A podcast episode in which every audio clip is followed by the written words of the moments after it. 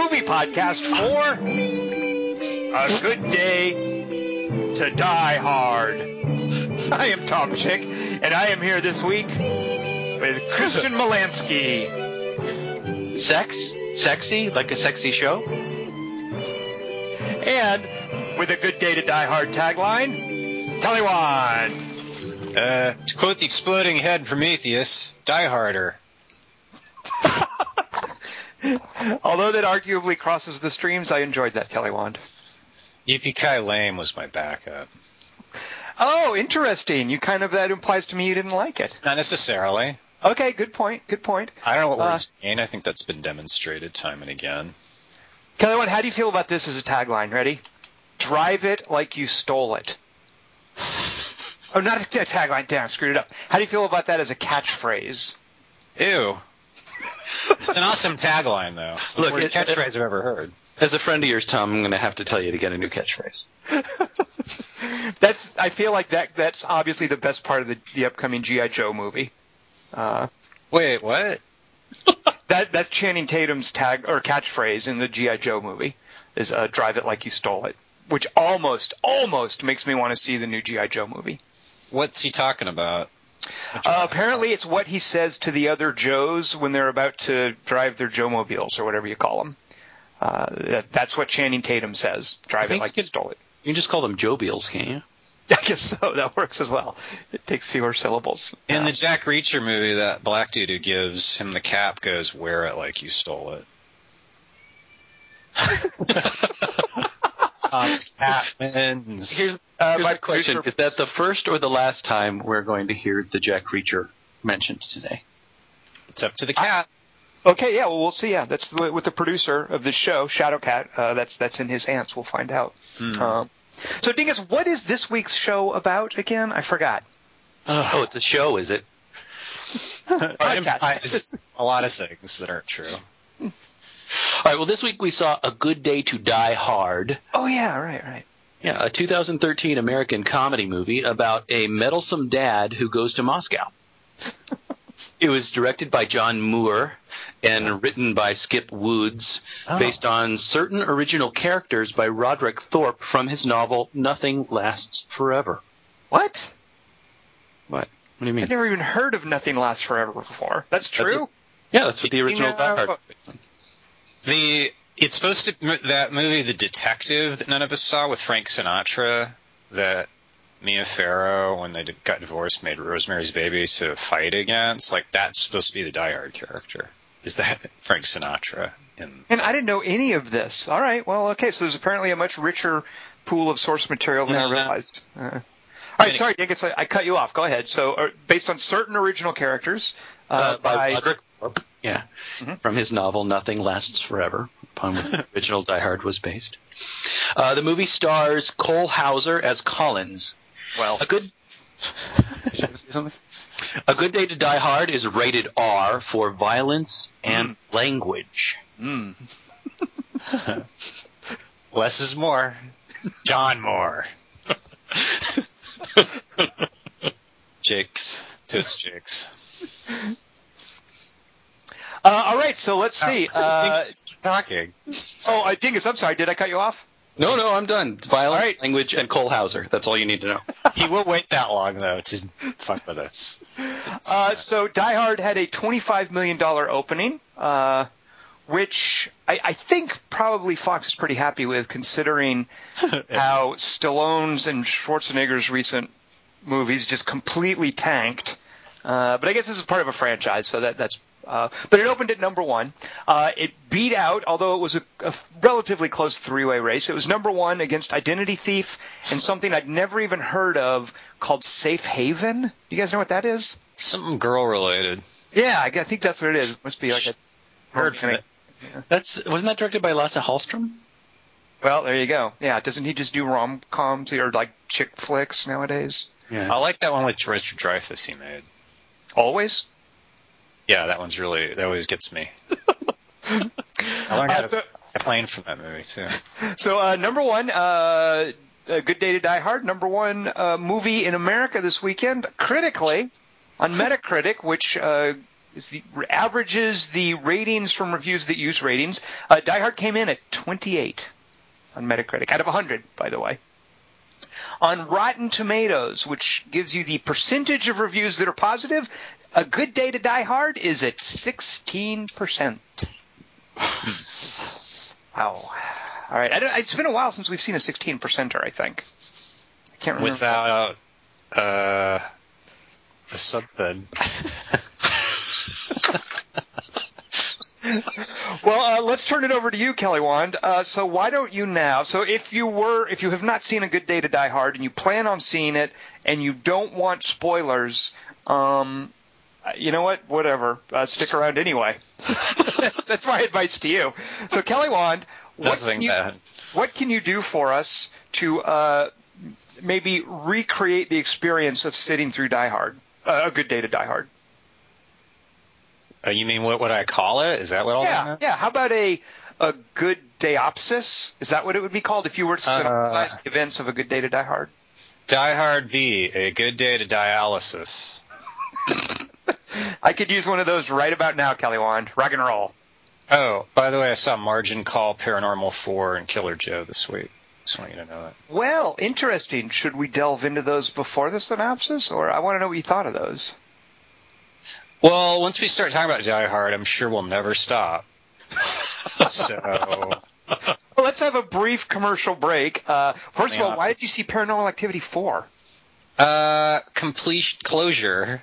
And it, it's so. Did you see it? Yeah. First of all, you're not going to get any closure. This is an ongoing thing. Paramount's going to. An extender. Remember that guy? They're going to milk this every October, Kelly Wand, and you're just you're enabling them. I'm helping catfish too. Exactly. Yeah. Yeah. So, uh, so I love Lena Dunham from Girls. Um, She's not but, that.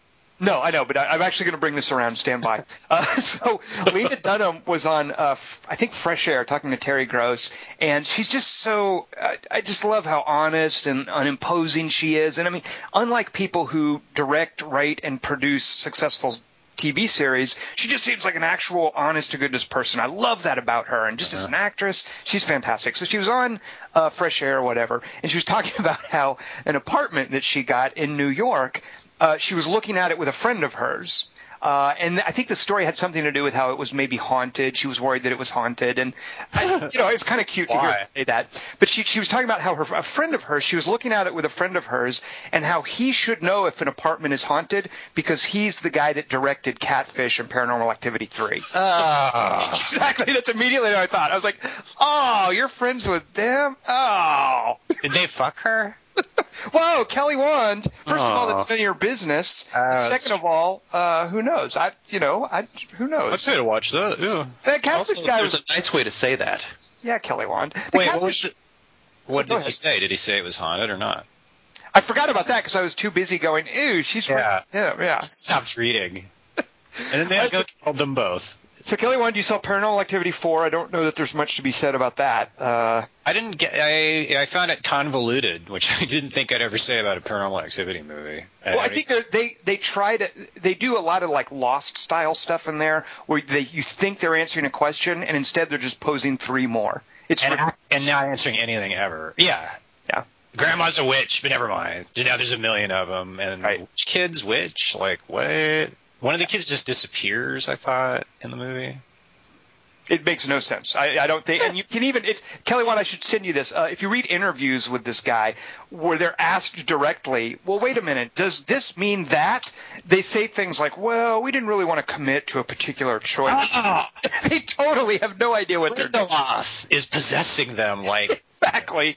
It is the Lindelof school of script writing. Yeah. And it does feel like I think I read part of that interview. It feels like the that when he's asked those questions, it's the first time it ever occurred to him. Yeah. Nobody on the set said anything. Oh, it made tons of money, and they go, "Yep, see, people don't want to know." Right. We only thought that because we thought you knew, and you're going to tell us at some point. Not, yeah, tell us less. The less you tell us, the more we'll see. Right. They, they didn't read the numbers right. All right, so Kelly, what you saw Paranormal Activity four. What? What? I want to say Killer Joe for last. What was the other one you said? Margin Call, which is oh really yeah, yeah. not much to say about it. Finally just caught up with it because Ding. I was getting annoyed because Dingus was doing quotes from it. And then uh, I wouldn't get. Well, we've we've both gushed pretty enthusiastically about Margin Call. Are you on board with us there, or were you just kind of like whatever? no, it's all good. Everybody's good. Mhm. There's Uh, everybody's good, Kelly Wand, because I think there is one conspicuous person who doesn't quite rise to the occasion of the rest of the cast. uh, I don't know who you mean. I'm not sure what Demi Moore was doing there. She's not in it that much. Thank That's defense of her performance. okay. I thought a disclosure character like a sequel. Like, she, Years later. yeah. I like that. Okay. Way you set it up. Like, it's like she was getting screwed because she loses in disclosure too. So it's like the one character you think she'd be really an awesome corporate chick. Like she keeps getting owned by the Michael Douglases and Bakers. Right. Uh, one of the one of the criticisms I would make about Margin Call, uh, Jeremy Irons needed a haircut. What? No. we are you talking No? about? Okay. I, you know, he's the he's the sequel to his Dungeons and Dragons character. All right, so Kelly Wand, let's get to the meat and potatoes. here. Uh, is Ki- I, I would put I would call Killer Joe a Kelly Wand movie. Yeah. Uh, well, it's got the a- and in mid sentence mix Meek's Cutoff thing, kind of. I Right? think. Oh, oh, so that you normally hate, I presume, but uh, it worked for you in Killer Joe. well, now I'm just starting not to doing get it. to it. Okay, okay. I liked everything else, so by the end, I was like, if I if I if it's a 97% awesome movie, I just want to say too about the ending. I don't think Killer Joe. I think Killer Joe is from a stage play, and I don't think the ending. I don't think it's an. It's not an abrupt ending so much as kind of an operatic ending. I, I think it's not like it's not giving you information. Right. Everything that you need to know, you know by the time the final line is spoken. I, I feel uh, the places the characters are going to reach, they reach that by the time the final line is spoken. Uh, and I love that ending. I think it's a beautiful ending. Um, uh, she, how would she know that so soon? Or is it like months? Well, that's a little spoilery, but uh, a All woman right. just knows Kelly Wand. oh, her? Oh yeah, she would know. She seems psychic, like the catfish guys. Uh, who was your who was your favorite cast, cast member in Killer Joe? Uh, actually, so here you go, Kelly Wand. Uh, Dingus, what is your uh, tell tell me what you said about uh, Matthew McConaughey in that movie? I felt he was a little one notey. Oh, really? No, he's good. I thought. I Say he mean, wasn't. I didn't say he wasn't good at playing that note. uh, if you're the chicken, Because I didn't mind. I mean, it, it wasn't really about him making any sort of transformation. I don't. I don't think. I don't necessarily. A little bit. I think it's. But I was. I was fascinated with that one note. I mean, I normally find him weird and creepy and oily and kind of reptilian, and he was just perfectly that in Killer Joe. I mean, all of that. All of the things that I normally don't like about watching him in a movie, um, I, I thought it just worked just to to great effect in Killer Joe. They they were I like perfect. Digger. I like when he said I like Digger, and I like Thomas Haden Church a lot. Uh, yeah, he's yeah, he is great. I'm never aware. I love it. He's good. He's the secret seed stealer in that movie, and I was bummed it wasn't more about him because Yeah. every time he said something, it was awesome. Yeah, it is His great. beard was awesome, and his sleeve. it- He's great. That's really, Kelly Wand, doesn't this make you like Don McKay even more? Because you were the holdout who didn't like that movie as much as me and Dingus. Yeah.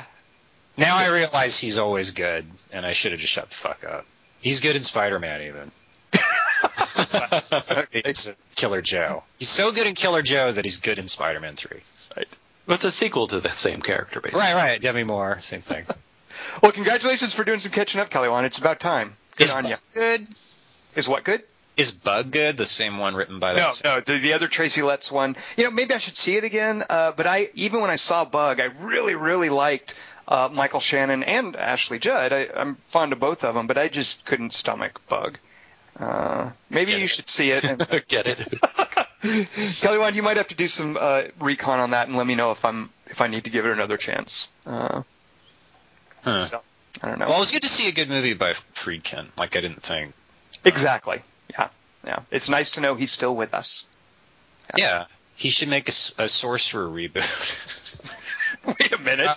Uh, no one, you just ruined. All right, well, Kelly Wand, so that's uh, that's enough of history. But well, well done. I'm glad you got to see those. Let's get to this week's excitement. Kelly Wand. I've been dying for this ever since seeing A Good Day to Die Hard. I am ready for my Good Day to Dialysis. I thought you saw it tonight, so you've only been dying for this ten minutes, which is But still it's- flattering. It's felt like days. Like, how did watching it feel? Shut Well, up, just get on with your shit. Yeah, we'll get to my experience shortly. I want to hear about yours. Oh, I have an office announcement, but uh, I was going to make it at the end, maybe. Okay, we look forward to it. Not interrupting the uh, Die Hard offices. Okay, you ready? Rock and roll. Things I saw, heard, thought, wrote down, scraped off my balls, didn't write down, and said to the same 10 year old sitting next to me who sat next to me in Man with Iron Fists, except now he's 11, during Die Hard B. Fuck yeah, 11 year old rated. I already fucked it up. I did. Fucking acting. Oh, That's right. That's okay. Reset. Keep rolling. Go. things I do. Fuck yeah, 11 year old. R rated CG, bitch. Or as you Canadians say, PG 17 GC, eh? That's what they actually call R rating up here, by the way. It's PG 17 and no R. Which almost makes more sense. See, they're ahead of it. This movie's going to be super violent and chock a block with F bombs, yo. That's me talking to the. Okay. And in other news, something something Russia. Go to the thing. Sup, comrade? I'm speaking in Russian right now, but these English subtitles make about as much sense. You could ignore them, actually, just like the actual dialogue. Who are you again? Hi, audience. I play the role of Bruce Willis's son in this movie. This time, his estranged male relative. We're really shaking things up. My name's Jay something with a fucking I at the end. but you can call me 2013's Taylor Kitsch. I supposedly speak fluent Russian, although for most of this film my English will be inarticulate. I look nothing like Bruce Willis, so I'll need to convey our gradually developing father-son rapport through sheer acting prowess, but story-wise it comes down to us shooting guns at the same windows enough times. I or someone similar, but probably from Australia, will inevitably play Han Solo's headstrong protege in Star Wars 7. And the dialogue in that will be pretty similar to this movie's, except that we'll be shooting lasers instead of CG bullets. Because it's the future. I mean, the distant past. Fucking Lucas got him mixed up. Tom likes this. Hey, look, 11 year old, this nightclub's pretty happening in a Shyamalan way. Gun in the kitchen, and none of those guys in chef's hats are reacting. Guess they're all spies, too. Or all chefs are. That'd explain why my salmon was so undercooked at the Velvet Turtle the other night, huh? Now pipe down. You might just learn a little something. Molotov Goyevich his regards. What? I can hear you fine, but it's supposed to be super loud in here. Screams. That Russian looking guy's been shot with regards. Someone call a CG ambulance. It's Russia, John. They use a different alphabet. So do I. Oh, Daddy, what's the f- what the fuck's with my cheekbones? Also, when you get to Russia, don't do anything involving a fire hose, ejector seat, or sandwich board with the N word.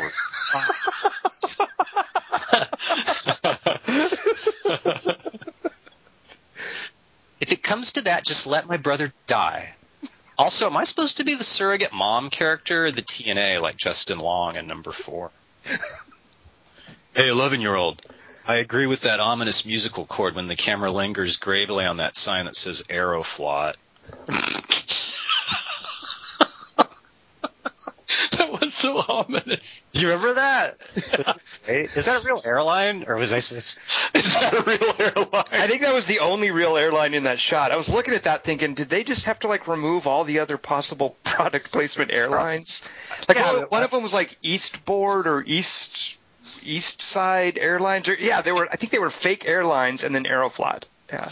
So EastJet's fake too, right? EastJet, thank you. Thank you, Kelly Wand. I don't think there's any such thing as EastJet. That would be awesome though. Uh, uh, because I was thinking, oh, it's just a, it's a an airplane version of. Uh, I don't know. Anyway, McClane, what are you doing here? The name's Dad McClane, and I'm helping your handcuffed passenger to escape without having any idea what's going on. Then I'm going to stand here and look nonplussed till you drive off. Then I'm going to hijack a truck and ram a bunch of cars till I crash. Then you're going to pick me up for some reason. Look, McClane, this isn't some stitched together bullshit action movie plot, all right? I'm not your little boy no more. I'm in the CIA now. And I gotta drive this Russian to an ambush by his daughter and a key to a safety deposit box in Chernobyl, wrapped in burlap. AWK. You're just making it worse. The franchise. He screamed. Hey, 11 year old, I know what you're thinking, and the answer is yes. Whenever I get pissed off at my old man, I'd call him Wand, even though it's my last name too. It's an American thing. Watching this movie is like looking in a mirror. The way when I whisper shit to you is like listening to one. That's for speaking your native tongue and getting punched in the face by me, asshole. And this kick in the teeth for letting me steal your vehicle. Welcome to Russia, pal.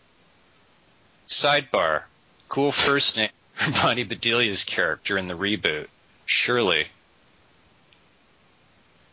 Oh, jeez. I'll wait.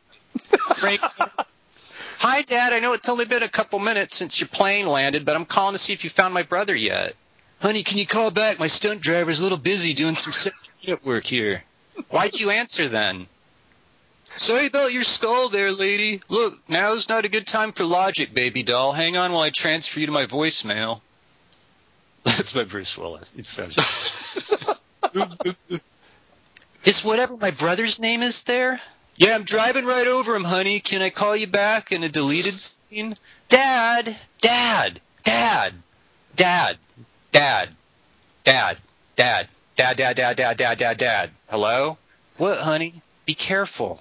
Why? True. I gotta go, sweetie. What? I was just saying goodbye. I'll talk to you later. Why? Okay, bye. Oh, and Dad, the neighbors told me to tell you they'd appreciate if you don't say yippee ki motherfucker every time. Turn on the sprinkler, or cut the ice cream at the ice cream truck, or cut your finger off in the garage. It's been almost 30 years. Maybe time to get a new catchphrase, like "I'll be back" or Seaman Beaumont.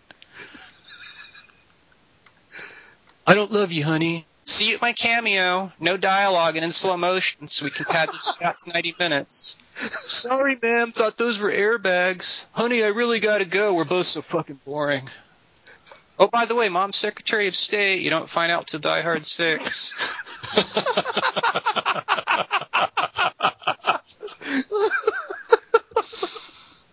Supposedly love you. Bye. Sidebar. Cool first name for estranged grandson in Die Hard 7. Uh, the n- name of the dude who played Henry Blake on MASH and Hello Larry. His first name. McLean. Get it, Tom? Mm, I don't. I don't do Plain math, so- Stevens. Let's go. I like uh. I think uh was a good choice. I like that too. Kills them both. Uh, wait, I gotta get right. Shoot them. Shoot them both. Right, right. And she's a girl. Wait, so I gotta do. Okay, I gotta. I must my hair up and then turn around. Okay. Kills them both. These cops, I mean, not our own guys. Americans, know what I hate about you? Everything. But especially cowboys. Even though neither of you are in any way cowboy-like. Now I will shoot you both in head, da? Not da. I didn't want to look up what it was. No. First I will tap dance and pistol whip you in face. eh, you laughing and torquing arm muscles near knife-shaped bulge in pant leg against shin. We did not find when frisking you for some. Uh, got Chernobyl could use a couple coats made out of weed whackers. Good one, McClane, if that's your real name. Just call me Dad, all right? Why are we estranged again? Because we haven't killed terrorists together yet, like you and Mom, you and Sis, or as I call them, McClane and McClane. Bubble bobble weeble wobble, kid. Thanks, McClane. That means a lot. JK, fuck you. My whole team's dead. The guy I was supposed to protect got captured by his daughter, but since they're both the villain, it doesn't matter. Look, I botched the mission, whatever it was. I suck, McClane. The six-year-old who played me in the first movie was a better spy. Yeah, why don't we stop at the Flintstones vitamin store and get you some nappies for your vagina, Skip? God damn you, McClane. That rhetorical question just succeeded where my years of training, hereditary tenacity, and presumed aptitude for undercover work totally disappeared from my memory. Kind of like your chain smoking in the first movie and alcoholism in the first three. Now let's CG some vaguely Slavic looking day players in slow mo and call it a day. To die hard. Good. Speaking of which, we getting shitloads of radiation poisoning right now, you think? Six hours. And my urine looks like TV static. See that? nah, they probably sprayed a couple pipes with CG for a couple seconds.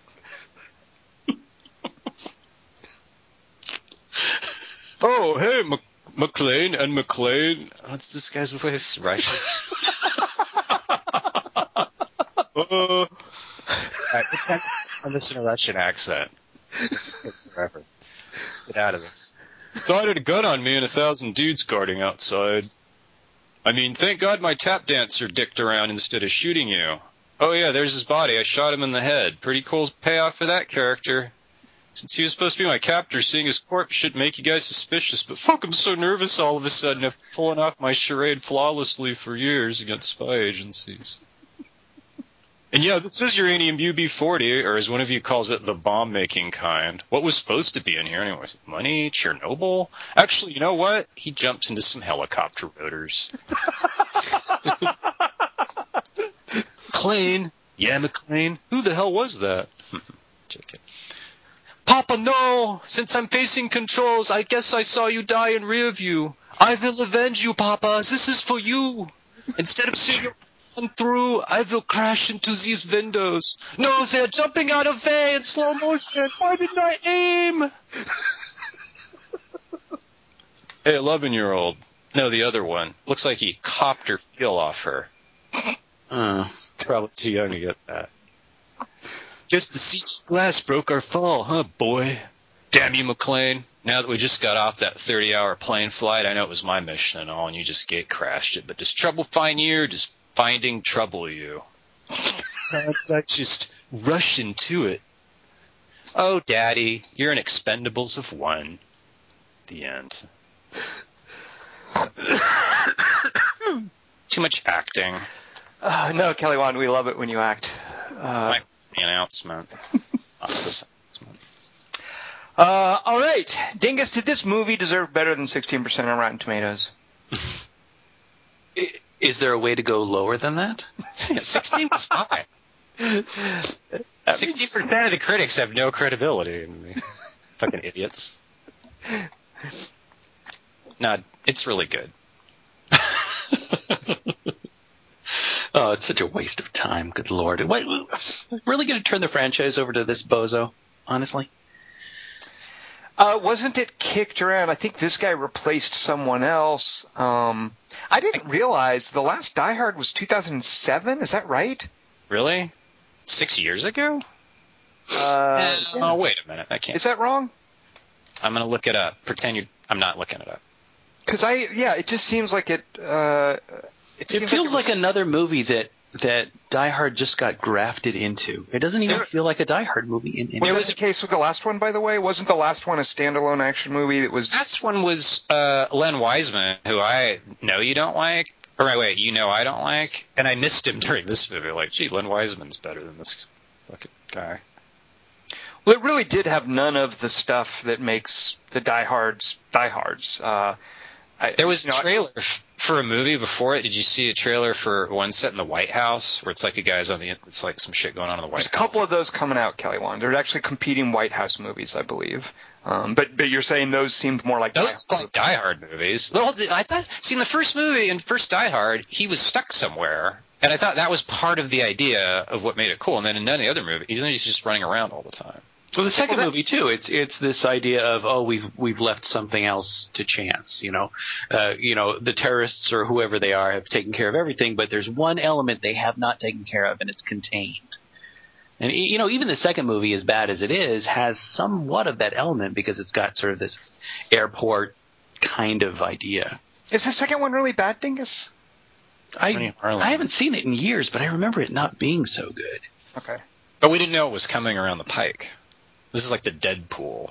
But I remember at that time, you know, uh, you know, the first one, oh, we there's a security guard who's running loose. The second one, there's there's some guy who's this element who's running loose in this contained area. And then we started making jokes about, you know, Die Hard in a Honda Civic. Oh, what have we forgotten? Oh, there's somebody in the glove compartment. And, and now I'm longing for those days of of containment because this has nothing to do with the original idea of of the first Die Hard. Just let it die, Jesus. Well, and and also the uh, in the previous Die Hards, I got the sense that he was kind of a victim of stuff that was happening. Right. Like his, something was happening, and he and this got to the idea of his relative vulnerability compared to a lot of other action heroes. Uh, he's trapped in this setting. But this Die Hard, if and, and really this is a completely forgettable movie that just has nothing to recommend it, even as a crappy action movie, it just has nothing to it. But one of the reasons it, it seems to me it doesn't feel like a Die Hard, this is the Bush Doctrine Die Hard, where they even they even talk about launching a preemptive attack versus these guys to keep them from getting WMDs and nukes. That's what they say. There's a line that basically he he basically says it's what we do. We go out there and kill all the scumbags. And no, that's not what they do. That's Tom's not about what Die Hard is about. Chernobyl. So that's Well, topical. And and you know, Dingus mentioned that like it, they had focused settings, even if it was an airport. And I guess the last one lost a little of that with them running around the city or whatever. But this one, the different like I kind of enjoyed that first traffic scene, but this was just like cut rate supposedly Yeah. Russian locations. You know that that abandoned hotel room, and then just good lord, an abandoned industrial area in Chernobyl. Like I, I hated the settings in this. They just had no flavor, and they just felt like something they got cheaply. Um, yeah, it could have been anywhere. and it wasn't even Russia, by the way. This was shot in Hungary. Uh, so, it, you know, it reminded me that one of the Matrix sequels had a, a, a big elaborate chase scene that I don't know what city it was actually shot in. I think they shot down in Australia, but they shot it on a freeway that was under construction and had big old clapboards up along the side of it, so you couldn't see anything off the freeway. And this just struck me as that kind of thing. Let's just take a a cheap abandoned location and have an action sequence there. Uh, Yeah, but in the Matrix, it would have made sense for that. Like, oh, that's a good point. That is. There was no reason to put it in Russia. Well, the Chernobyl thing, I guess, could have been cool if Why it is that felt good? like it fit. Um, why do we I- give a shit about Chernobyl? Or, We know. I the thing is, I don't think the script cares about it, but I did Oh. kind of like that one shot. There's a couple shots of this this blackened city. You know, there's no power, and there's that one lit area. You know, I think that horrible Chernobyl Diaries movie that we saw could have used more visuals like that. Even. Uh, Ooh, you're calling this movie better than Chernobyl Diaries? How dare you? I might have to rethink that, Kelly. One. Let me get back to you. You just saw it, didn't you? I was, no, Remember last week when you were talking about Melissa McCarthy's commitment? And then the first Die Hard, that's what Bruce Willis is. He fucking hates Alexander Godunov. He's so he's like in pain the whole movie. He gets shot a lot. He hates L.A. He's pissed at his wife. He's always freaked out. And this he's so bored. He, everybody's bored. He's just wandering around this movie. How Yeah. about that scene where he finds out his epiphany that his son is a spy and not a drug dealer? Yeah. And Bruce Willis is just smirking and saying little jokes. But there, there's nothing. Nobody does anything that's real in this movie. Not one time. It really does feel like Bruce Willis has wandered into someone else's movie for some- most of the part. He's either just standing around or just running to catch up. It's- well, even when he picks up in that safe house scene, it, it's sort of like he picks up someone else's big heavy machine gun. Sort of like no one, no one's using this. I'm gonna, I'm gonna shoot this. Is that okay? Here, I'm just gonna stand Yeah. here and shoot this. It just seems so out of place and weird. Well, his main catchphrase is either "Hey" or Scott or whatever the kid's name is. or "I'm on vacation." So I Which think he's ah, not. He's not on vacation. He Not on went there to get his son, and three times his catchphrase has to do with being on vacation, which he's not. That's his cover story. But that's uh, Axel Foley's catchphrase. I thought. I didn't realize you were just going to steal other franchises. I do love that as a movie concept, though, that you just you just teleport Bruce Willis into somebody else's movie and have him talking and nobody can hear him. Uh, Dingus, what was going on with the the dancing villain having a carrot? What was that? Explain that to us. Well, it's always good when you have a bad guy who can't speak English, and uh, sometimes that works. Uh, but if if he doesn't, if he's not at all menacing at all, give him something silly to hold. and if he can eat that thing, whether it be like a pet or a carrot, that's a great idea. A carrot could also be a weapon. He can So eat that pet. Yeah. Oh, Dingus! In what movie? In what movie Dingus was a carrot a weapon? I just now thought of this. The Clive Owen one. Shoot him up. Yeah. Come on. Yeah, very good. Th- I wonder if that was a nod to shoot 'em up. If they were like, well, we can't be as good as shoot 'em up, but we can at least maybe have a nod to it. Here, Well, I felt like this movie, this movie was constantly flirting with being a parody of Die Hard movies. I mean, there, there were, or, or just making a joke of the whole thing, and uh, and if they had pushed it, just just nudged it a little bit toward falling in love with an English woman, um, I think that it might have been a parody. I mean, we even have an elevator scene where they're playing "Girl from Ipanema," which is that that sort of quintessential elevator joke of, about these kinds of movies. I, I thought that there were so many moments that were so almost silly that it almost could have been a parody, but it wasn't. He couldn't even do that. He couldn't even get the easy joke.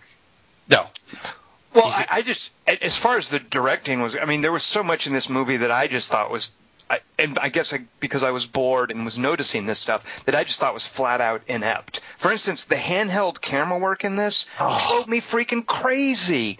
Jeez, why you don't do a Die Hard movie with a handheld camera? Uh, I hated that, and just stupid things like you mentioned, Kelly Wand. They've got a nightclub scene and there's no music. Yeah. nightclub does not have music playing. There's one point where he pulls the rebar, and Dingus, I don't know if you caught this. Maybe I'm being a little uh, overcritical here, but he pulls that little like three inch uh, bit of rebar out of his son's side and then throws it aside. And the sound effect they play for that little chunk of rebar bouncing off of the concrete was like a big long length of rebar bouncing around. It's like somebody used a sound library and was like, okay, here's a rebar sound effect. Yeah, just put that in there for this little chunk of metal.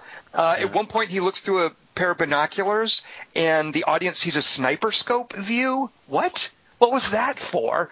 Um, the the blood continuity. You know, they drive eight hours to Chernobyl, and never once it doesn't once occur to them to wipe the blood off of their face. And in fact, they have newly uh, applied different dabs of blood on their face when they get to Chernobyl. Um, why were there two first person view shots through gas masks at two separate parts of the movie? Why do we see those? Why does John Moore do that?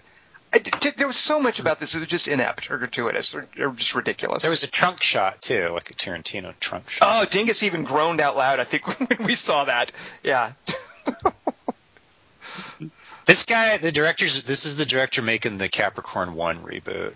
what? What are you talking about, Kelly? That's not true. Yep. Something new for you to dread. Is he going to end Capricorn One with a freeze frame, like a bad TV show? Is there going to be that kind of thing? Capricorn One.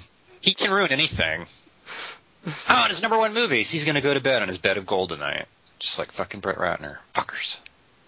Uh, I don't. Yeah. I don't, why did the guy from? Uh, why did the bald guy from the end of Raiders of the Lost Ark show up? What happened to that? Where did he come from? the shirtless, handlebar mustache, bald dude. Did he get a payoff? no, somebody else got to fall into the propeller. Unfortunately, Yeah. How did he die? How did that? What happened to that that guy? Does anyone remember? no, he just had his uh, USSR tattoo, and that was it. He was done. Was his shift over and he drove home?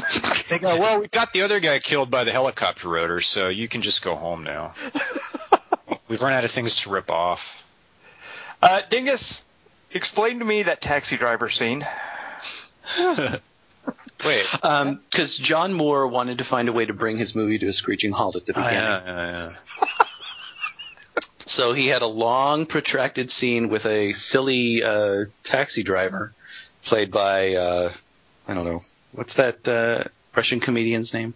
Yakov Yeah, Smirnoff. Smirnoff. Yeah, played by Yakov Smirnoff, uh, singing a bunch of Frank Sinatra songs, and it just goes on and on and on. Uh, oh, I know what the reason is, so that so that John McClane can hear about the traffic there, and then he can suss out why the daughter smells funny later on. The garden ring. That's right. He knows that the garden ring is full of traffic. I wondered, Dingus, if it was like Uh. supposed to be a nod to Argyle or something. The limo driver in the first movie. I don't know what they were doing, but that's Oh, all. all the nods in this movie are such slow nods. Like what? What are some of the nods, Dingus? Because I'm I'm not even sure I was interested enough to catch some of them. Well, you know, first of all, I have to agree with you. Uh, During that rebar scene, I was just sitting there looking at the blood marks on Bruce Willis's face's face and wondering if they were going to change. I was so bored. I was, I was just let me Yeah. look at the blood continuity because there's something to pay attention to. Um, the nods are, uh, as far as I'm concerned, that whole thing with oh, geez, what's the guy from The Lives of Others? What's his name? Oh, Sebastian Koch or Koch. Thank you, I don't, Sebastian Koch, um, who's so good in the lives of others and just Yeah. just chewing things here. Um, there's that moment where they go into the vault and he has to assume his uh, Oh, yes, Dingus. Good call. Go ahead. his character, just like Hans does his Bill Clay character, but here it's so obvious. And then, of course, the obvious moment is when he's falling off of the roof of the building. Oh my God! How could I not catch that? Because that scene uh, we laughed at. That was so ridiculous, and it didn't even occur to me how cool that was in the original Die Hard. That's right. It's a direct quote of Han of Hans Gruber falling. Yeah. Um, and it's just so hammy. Everything is just so hammy in this movie.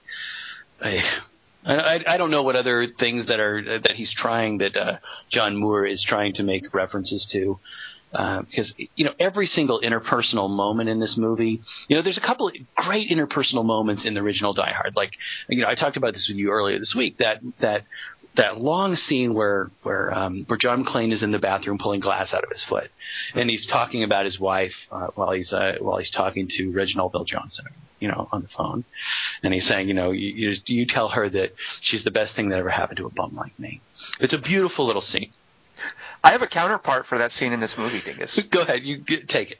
It's when uh, when Jai Courtney hears his father talking about how he feels guilty for working long hours as a cop, and Jai Ugh. Courtney's around the corner there, and he overhears his father and comes to a new understanding of his father's travails. I love that that scene happens after we've had a sniper almost take out and and actually take out one guy and shoot another guy in the arm, and they're standing in front of a yellow cement truck, just like, well, you know, Yeah, and the spy's waiting for them to finish talking. There's a time thing, like, oh wait, my dad's saying some shit about my childhood. I better wait. Might go somewhere. I think it might. Better wait. I don't know. or they've just said um, we've got to get into the vault because if if Komachov or whatever the f the guy's name is gets into that vault, they're going to shoot him immediately. Okay, let's have a long scene where we stand outside the trunk and put on vests, and uh, I'm going to tell you I love you. You're going to say you too. I got your back. I got your back too. Let's just hang out for a while. God. This is when you're gonna. This is when you're gonna burn your "I love you" moment with the two of them. They, they're in a hurry. And You got a plan? them- No. All right, It is it is so remarkable how uninvested both actors are. I don't know who this Jai, Jai Courtney fella is. By the way, he's another freaking Australian coming over here stealing our jobs. But Uh. unlike other Australians who are good, this guy was just terrible. I think he's Yes. from I think he's from Spartacus or something. Um, in Jack Reacher. oh, that's right. You know what? Cause, so that's right. So here's our second Jack Reacher, and I don't even was he. Neither of you guys saw Jack Reacher, No. so I'm not even sure I remember who he was. But if you if he was who I think he was, uh, he was pretty inoffensive in Jack Reacher. But here, the guy, he's just terrible. No one's inoffensive in Die Hard Five. You know what? I, I got, I got, I do want to call out one person. Well, I don't I don't understand why people like. Is his name Jai or Jay? I mean, how do you pronounce it? Oh, I don't know. Is it Jay? Might Cor- be high, like high lie. I don't Oh, like understand why. Why? Why? Somewhat buff, um, completely without charisma Australians keep getting thrust upon us. I, I, why is Sam Worthington? Why? Why do these guys? Why do we have to? Why? Why do they all have to be like that? Like the same thing? Isn't there We've even, already- even in Australia? It's a whole continent. Can't there be just one different look? Is there nobody from America who has an ounce of charisma who could take this part? Honestly, Paul Walker. and and even if there's not somebody from Australia, from America, there's got to be somebody from Australia or New Zealand who has. How does this guy get this part? I actually I think I think I know the answer to this, Dingus. He's he's from that TV show Spartacus. I presume they're doing fairly well. His agent parlayed. You know, this is a low budget movie. Obviously shot on the cheap in, in Hungary. Uh, I'm sure they thought, hey, this guy might be hot. Let's get him to be, uh, you know, it's it's like Shia LaBeouf in uh, in the Indiana Jones movie. I think Low bar. It's somebody sort of making a prediction that's probably a little off. Uh, yeah, this guy's really going to take off as an action hero. Uh, and it's the sort of thing too, like when they're shooting, don't they realize what a bad call that is? No. They Yeah, I guess because it's John Moore, right? Yeah. Oh, it's great. They're just surrounded by the same kind of guys as like that agent who who made the deal with his wife. so. The casting director? Oh well, okay. So I briefly enjoyed. So the movie's going along, going along, and I, I kind of liked. I could watch that big truck, by the way, bang into cars on the side of the road all night. Like that was. I enjoyed that. That kept me going for a while. So we get some of that. Then we get to the safe house, and I'm like, oh, Cole Hauser's in this movie. Oh no, he's not. I, uh-huh. I briefly enjoyed seeing Cole Hauser, and I thought maybe he was going to be like a double crossing guy, or he's going to be like the uptight agency guy. And nope, nope, we're done with Cole Hauser. That's a wrap for him. Uh, they had much bigger plans. I guess so. Uh, here's the, here's one part of the movie that I thought was splendid. You guys ready for this? Mm, wait, I'm trying to guess it. Okay. Oh, go ahead. I don't give a shit. Go ahead. I loved this. Uh, so uh, I think her name is Yulia Snigir, Snigger, Snig, I don't, I don't, Sniger, I don't know how to pronounce her name. That model who plays uh, Sebastian Koch's daughter. Uh, she she shows up wearing this kind of cream-colored outfit with a short skirt. When she's walking out to the helicopter and the skirt blows up and you see those stocking tops, she's wearing those cream-colored stockings too. I thought that was so incredibly hot. Uh, I remember that. Was she wearing Spanx? Dingus, why do you got to ruin a sexy moment by referencing the heat? Uh, oh God. So was she okay? She never used sex in her job as a guy's Uh, no, not well. No, that's not what. No, but it's like this one accidental shot was incredibly hot from the helicopter wash blowing open the flap of her skirt. Uh, She's the pilot. And then they keep they keep showing her legs when the, the helicopter, that Apache or whatever the hell it is, the Miss it's Bellows. a how dare you, Ding? It's a Hind. An Apache's an American helicopter. How dare you? when that helicopter is flying away, you know, in that after the long protracted Bruce Willis looking out the window, I think that helicopter is going to shoot us. Moment. you just keep seeing her legs. Did, did either of you, by the way, uh, after the reveal um, that the good guy is the bad guy and he's in Right. league with his daughter, did either of you think they were going to start making out? Yes, yes. Yeah. I thought it was going to be a ruse. That was It's gonna called Wanda ripoff, but no. I guess he hasn't seen that movie. That's the only reason it wasn't in there. I was glad she got out of her hazmat suit, though. I was afraid they were going to leave that, that poor girl bundled up in a hazmat suit. for Well, why put? Why make him go to Chernobyl? I don't even. Why? Why did? Why did Every- Everybody out in front of that that building. When when the guys are looking at it from a distance, everybody's in in hazmat suits. But then they just walk in without them, and they're fine. And then they spray the CG on stuff, and everybody's fine. What the, what the hell is going on? Point. Why did? Yeah. Why not just set it somewhere you don't need to hose down? Twenty seconds after saying, "All right, we're this landmark." That's not- I know it's not 1986. obviously they had the props for those cool like hose down radi- anti-radiation Oh, spray. those those guns they had like guns that spray radiation proofing stuff. So they had to use those. So Oh, you're right. They use the iPad Geiger counter as well. that's true. I like that. Yeah it had different bars I guess for different I don't know ratings of radiation. How how does that work Dingus? Well, actually, what they did is they just borrowed the iPad from Mission Impossible. This protocol, and they said, "Well, it's still in Moscow, so just send it over to Pripyat, and we'll hook it up to the Schmengi machine." And Uh, oh, that's right. That's right. Also, I, iPads in Moscow. Yeah. Uh, so, Dingus, there's. I, I just thought of another nod to the earlier movies. Uh, in that, um, in that empty hotel ballroom scene, uh, Bruce Willis and his son, uh, Sheaston Fenster, the skylights, that's right. Yes, that is a wonderful moment where they're shooting the ceiling. and they they didn't Uh, even. Yeah, I don't even. Was that an accidental? stealing nod? on Rickman. It has to be, doesn't it? No, I, I automatically thought that. It, it seemed. I actually thought it was a somewhat clever nod because they're turning the tables a little bit. And it's up above instead of below. Wait, no, it's, it's the same. Sorry. Disregard. And I also thought every time there was an interpersonal scene, like um, when they finally get uh, the dude out of, you know, they do the rooftop rooftop chase. They run down into this wherever shopping mall, or and and uh, and Jai puts a tourniquet on the guy's arm, and Bruce Willis for some reason runs over and puts his coat on the man. Who's Yeah. Here, sir. I know you're freezing in your native land. there's 300 SWAT dudes or whatever after them, but none of them follow them. And so they have a, a scene, and every time they have one of these scenes, it seems like the actors are just improving. I don't, I don't get the sense that any dialogue was written for any of these interpersonal scenes. It's just so awkward and stilted. It's horrible. I liked the Russian girl's hind. One, two, three. La, la, la, la, la. Got 180 degrees and I'm caught in between. Counting one, two, three. Kelly Wand Hind is an actual name for a helicopter, you know. The NATO designation for Russia's Mi-24. And they had, by the way, I did notice this, that helicopter wasn't just all CG, so suck it. They had in the credits, which for some reason had a Rolling Stones song, they had in the credits a credit for the that particular Hind and the crew that flew it. So there, Kelly Wand. What? So a helicopter goes down in the first one, and he winds up in a pool, I think, inside Nakatomi Plaza. So maybe there's another quote. Ah, there you go. Okay. So basically, Wait, Dingus, wait. what you're saying is uh, every bit as good as Die Hard 1. Better. it was a Valentine's movie, and then Die Hard 1 was a Christmas movie. So each one's a different holiday. Ah, right, right. It's bad because Russia, because heart. All right. Shut up, Bond.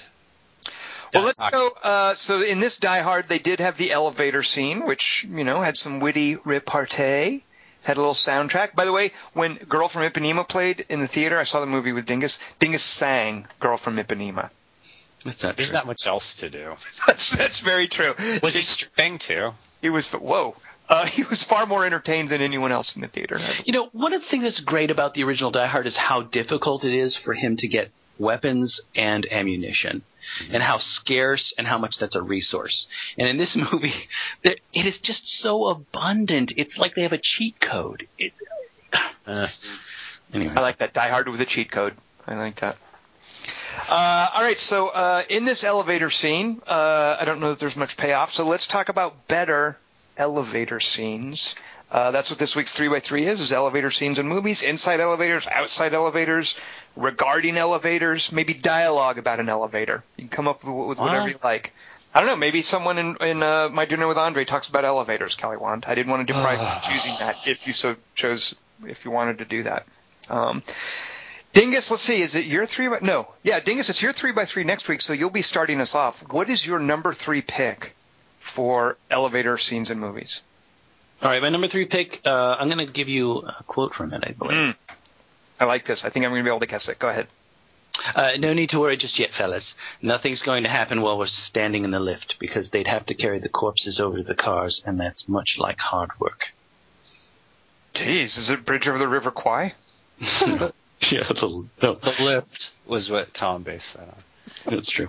Uh, huh. Corpses over the something other words. All right, it's a movie called Rock and Rolla. Uh, You guys remember that? Oh, wait a minute. What's an elevator scene in that? I loved that, but tell me the elevator scene. All right, this is 2008, directed by Guy Ritchie, and I loved this movie, but no, I don't think anybody else did, other than maybe Tom and my friend Daniel. Um, it's uh, so Johnny Quid has just been shot in the gut, and he's being taken down the lift to be executed, and uh, and two henchmen, Mickey, played by Ludacris. Who I, I actually love. In I was just remembering when we had to see or had to sit through with our fingers in our ears the extended preview for um, Oh God. Faster and Furious or Sixer. Uh, how much I loved him in Fast Five. Uh, so Ludacris is standing on one side of him, and Jeremy Piven's on the other side of him, and Johnny Quid is explaining to them what's going to happen when the lift gets to the ground. He's saying, you know, you don't have to worry right now because we're in the lift and they, they're not going to do anything yet because they'll have to drag our corpses. But I'm just letting you know what's going to happen. And the editing's wonderful because Johnny Quid uh, tells them um, he, they're going to lead us out to the car. He's going to shoot me in the head twice and in the throat just to make sure, and then you guys shouldn't have brought me here because at that point you're just going to be witnesses. And it's this great little bit of editing as uh, I think the guy's name is Danny or Danny Boy. Um, kills all of them, and uh, and he says, and now he's unsure and he's going to shoot. So, and there's this this battle erupts in the elevator as uh, Ludacris and Jeremy Piven grab Danny, and uh, and then Johnny Quid says, "Give me the gun." He's not going to do anything because he doesn't have a head anymore. And then the elevator doors open, and he takes out the other two hitmen. And what's great about this is that uh, an elevator going down that's a contained period of time. It's not like they're waiting for hitmen to show up. They're not in a room waiting for somebody to show up. Once that elevator hits the ground, this is their last chance to overcome or to, to take advantage of their superiority of numbers. Because once those elevator doors open, that's over. And so I, I, I just love the way that rock and roll scene develops. Kelly Wand, why haven't you seen Rock and Rolla? Uh, I don't see movies without R's in the end of the title. Dingus, that's the one with Gerard Butler dancing with his buddy, right? Isn't that Rock and Rolla? Yeah. God, I love that movie. Why don't more people see that? Everyone listening, see Rock and Rolla. What's the matter with you people? Guy Ritchie movies. But it's not. I mean, it, yeah, some of them are great. Mark Strong. That's the one with Mark Strong too, right? Yeah, Rock and he- Rolla. I, I remember. Yeah, I remember threads of Rock and Rolla, and I'm not sure I recall how they thread together. Like some of them feel they're from different movies, uh, but I should see that again. I'm glad you mentioned that, Dingus. Uh, all right, Kelly Wand. What do you have that tops that? What's the number? What's your number three pick? And is it better than the elevator scene in Rock and Rolla? Uh, I'll do a quote from mine. I love these. Yes, Kelly Wand. Ding. Die Hard. Yeah. What's the what? Oh, I see. Is it? Uh, it, it- does it involve? Does it involve writing instead of spoken dialogue? No, there's some speaking. Is the next line you were saying? Oh, what? Maybe we shouldn't guess because there are so many elevator scenes, but I'm assuming we know what you've got. So, Kelly Wand tell us about your Die Hard elevator scene? There's a lot of cool elevator scenes just in that movie, which Well, makes it is, it is set on a skyscraper, so yeah. But um, yeah, but he, and he spends this most. is your favorite elevator related scene, so you got to give us one. Right. Oh, Bruce Willis is in the flooding uh, lobby, and then the elevator goes ding, and then when it opens, like a big explosion comes out of it, and then he's all Jesus. that was cool. Thanks, Beavis. all right. One of uh, the many good elevator scenes in Die Hard. It just My it was completely arbitrary, and I don't know. It wasn't. It was. It was like a payoff without a setup. Like for you don't even need the setup to have the ding. Huh? I guess so. I mean, I, I think most folks think of the ho ho ho I have a machine gun uh, bit. Um, but you know what? It's, Or it's the your C four. You don't remember the one I'm talking about? No, of course I do. Of course I do. But I That's immediately your thought third favorite. Okay. Uh, my, well, can we can we talk about our favorite Die Hard elevator scenes, or should we wait? No, no, yeah, go ahead, Dingus. What would you pick? Uh, my favorite is the one I, I just quoted is when uh, when he he thinks he has the drop on Bill Clay, and he says, "Whoops, Hans, no bullets." And then the elevator goes ding, and he goes, Oh, Oh, right, we're saying, and the elevator doors open, and just a terrorist just reaches the gun out and just does a like a pinwheel of of automatic fire outside of the elevator door. See that? See that? The end of that makes sense, but when in Die Hard Five, there it never makes sense. uh, but isn't ho ho ho I have a machine gun? Isn't that guy in an elevator, or did I just remember, misremember Oh, that? oh no, no, yeah, and and and Bruce Willis is on top of the elevator, riding on his forehand or on his forearm. Right. Full of el- el- good, yeah. What happened Die Hard Five that you couldn't manage at least one good elevator scene, and Die Hard One had three of them. Yeah, there's no budget in that, is there? And the Die Hard Four has a good one too. There's like a fight in that elevator. That shaft. save it for the runners up. But yeah, yeah. Actually, no. That's we are on the t- topic of Die Hard. That is a great. And Dingus talking about rock and roll made me think of that uh, elevator fight in Die Hard Four. Or no, Die Hard. Does it Die Hard Three has an elevator fight? Isn't that what you're Which thinking, one? of, Kelly Wand? No, I'm thinking of the one in the York? car with the Asian chick. That's Die Hard Four. In Die Hard 3, the one in New York with Jeremy uh, Irons, there is a really good elevator gun Oh yeah, yeah, yeah, yeah. shootout in It's the good. elevator. Yeah, that one's really good. Oh, holy cow! You made me think of a different runner-up I hadn't even thought of, Kelly. Save them. Really cool. Yeah, save it, save it for the runners up because we got plenty of them. Uh, all right, let me give you guys a quote from my number three favorite elevator scene. You ready? I've never been in one of these before. Uh, That's clearly from the watch because that's your. this one actually, I didn't, I, I Oh, didn't it's- remember. Is that Uh, being there? Yeah, yeah, exactly. Thank you. See, I do such a good impression of Peter Sellers. Uh, do you know? Do you remember that scene, Dingus? Is there a television? Uh, yeah, I remember that because it's got the trifecta of where the guy goes. Uh, I was just um, he laughs and he, I was just waiting for you to say something fun. Yeah, that's a good one. I didn't even think of that. So this is one of those bits of dialogue, I, and I just love little exchanges like this, where two characters are talking to each other, and each character thinks the other person's talking about something else. Uh, and so what happens is Peter Sellers, who's playing Chauncey Gardiner, uh, he's sort of an idiot man-child uh, who's only been raised on television. He doesn't know the real world. He's sitting in a wheelchair, and they they take him to Melvyn Douglas's house, where he's going to go meet Melvyn Douglas, who's this elder statesman. And so uh, he goes into this rich guy's house. He's in a wheelchair because I think he hurt himself. So they put him in the wheelchair, and they roll him into an elevator with the attendant and he and the attendant are sitting in the elevator. Chauncey Gardiner has never seen an elevator, and you can tell because of the way the scene is shot. And this is the beauty of elevators on film. All the characters are facing the same way.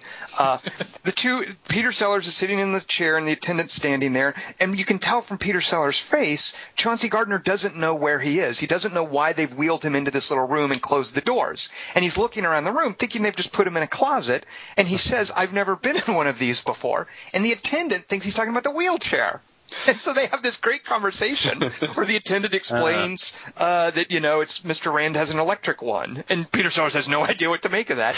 And the, my favorite thing in the scene is Peter Sellers again talking about the fact they're in this closet says, uh, "Well, how long do we stay in here?"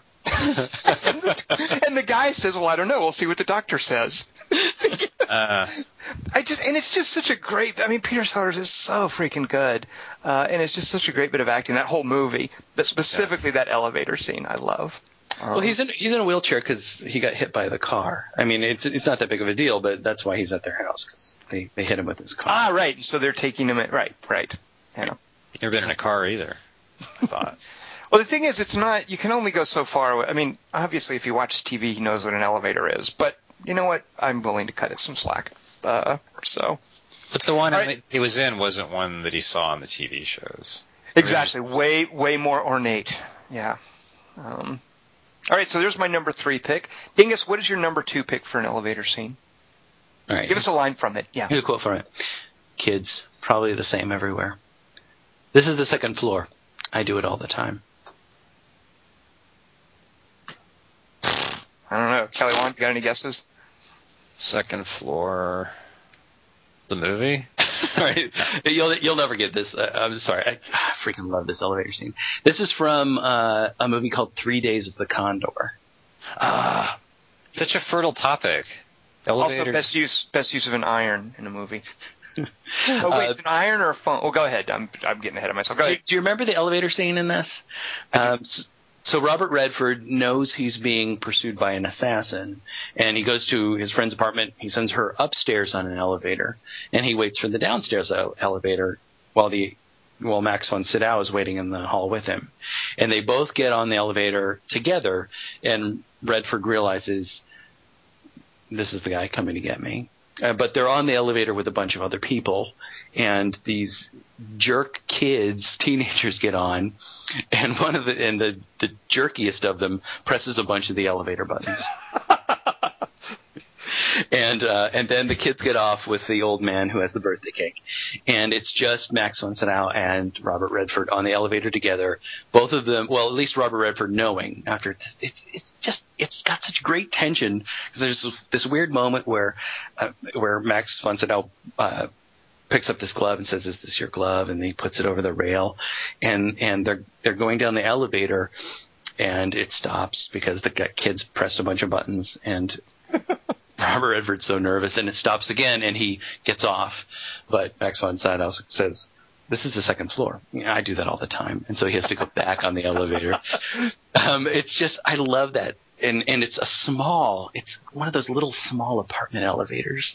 Uh, but I just love the tension, and I I, I just have a, I have got, I got a, got a huge toner for uh, Three Days of the Condor. It's not a thing, Dingus. Oh, all right. Uh, who directed Three Days of the Condor? Is that Sidney Lumet? It's Sydney Pollack, actually. Pollack. Ah, I'm such a jerk. All right. Mm, Uh, and doesn't what I remember about Three Days of the Condor? Doesn't Robert Redford tie a guy up with like a phone cord, and then the guy ends up using the phone to fight him? Or isn't there some scene where he he catches and ties up an assassin who jumps through the his bound hands, and then there's a fight scene? He has a fight scene with a guy who who's like dressed as a postal worker. Yeah, right, right.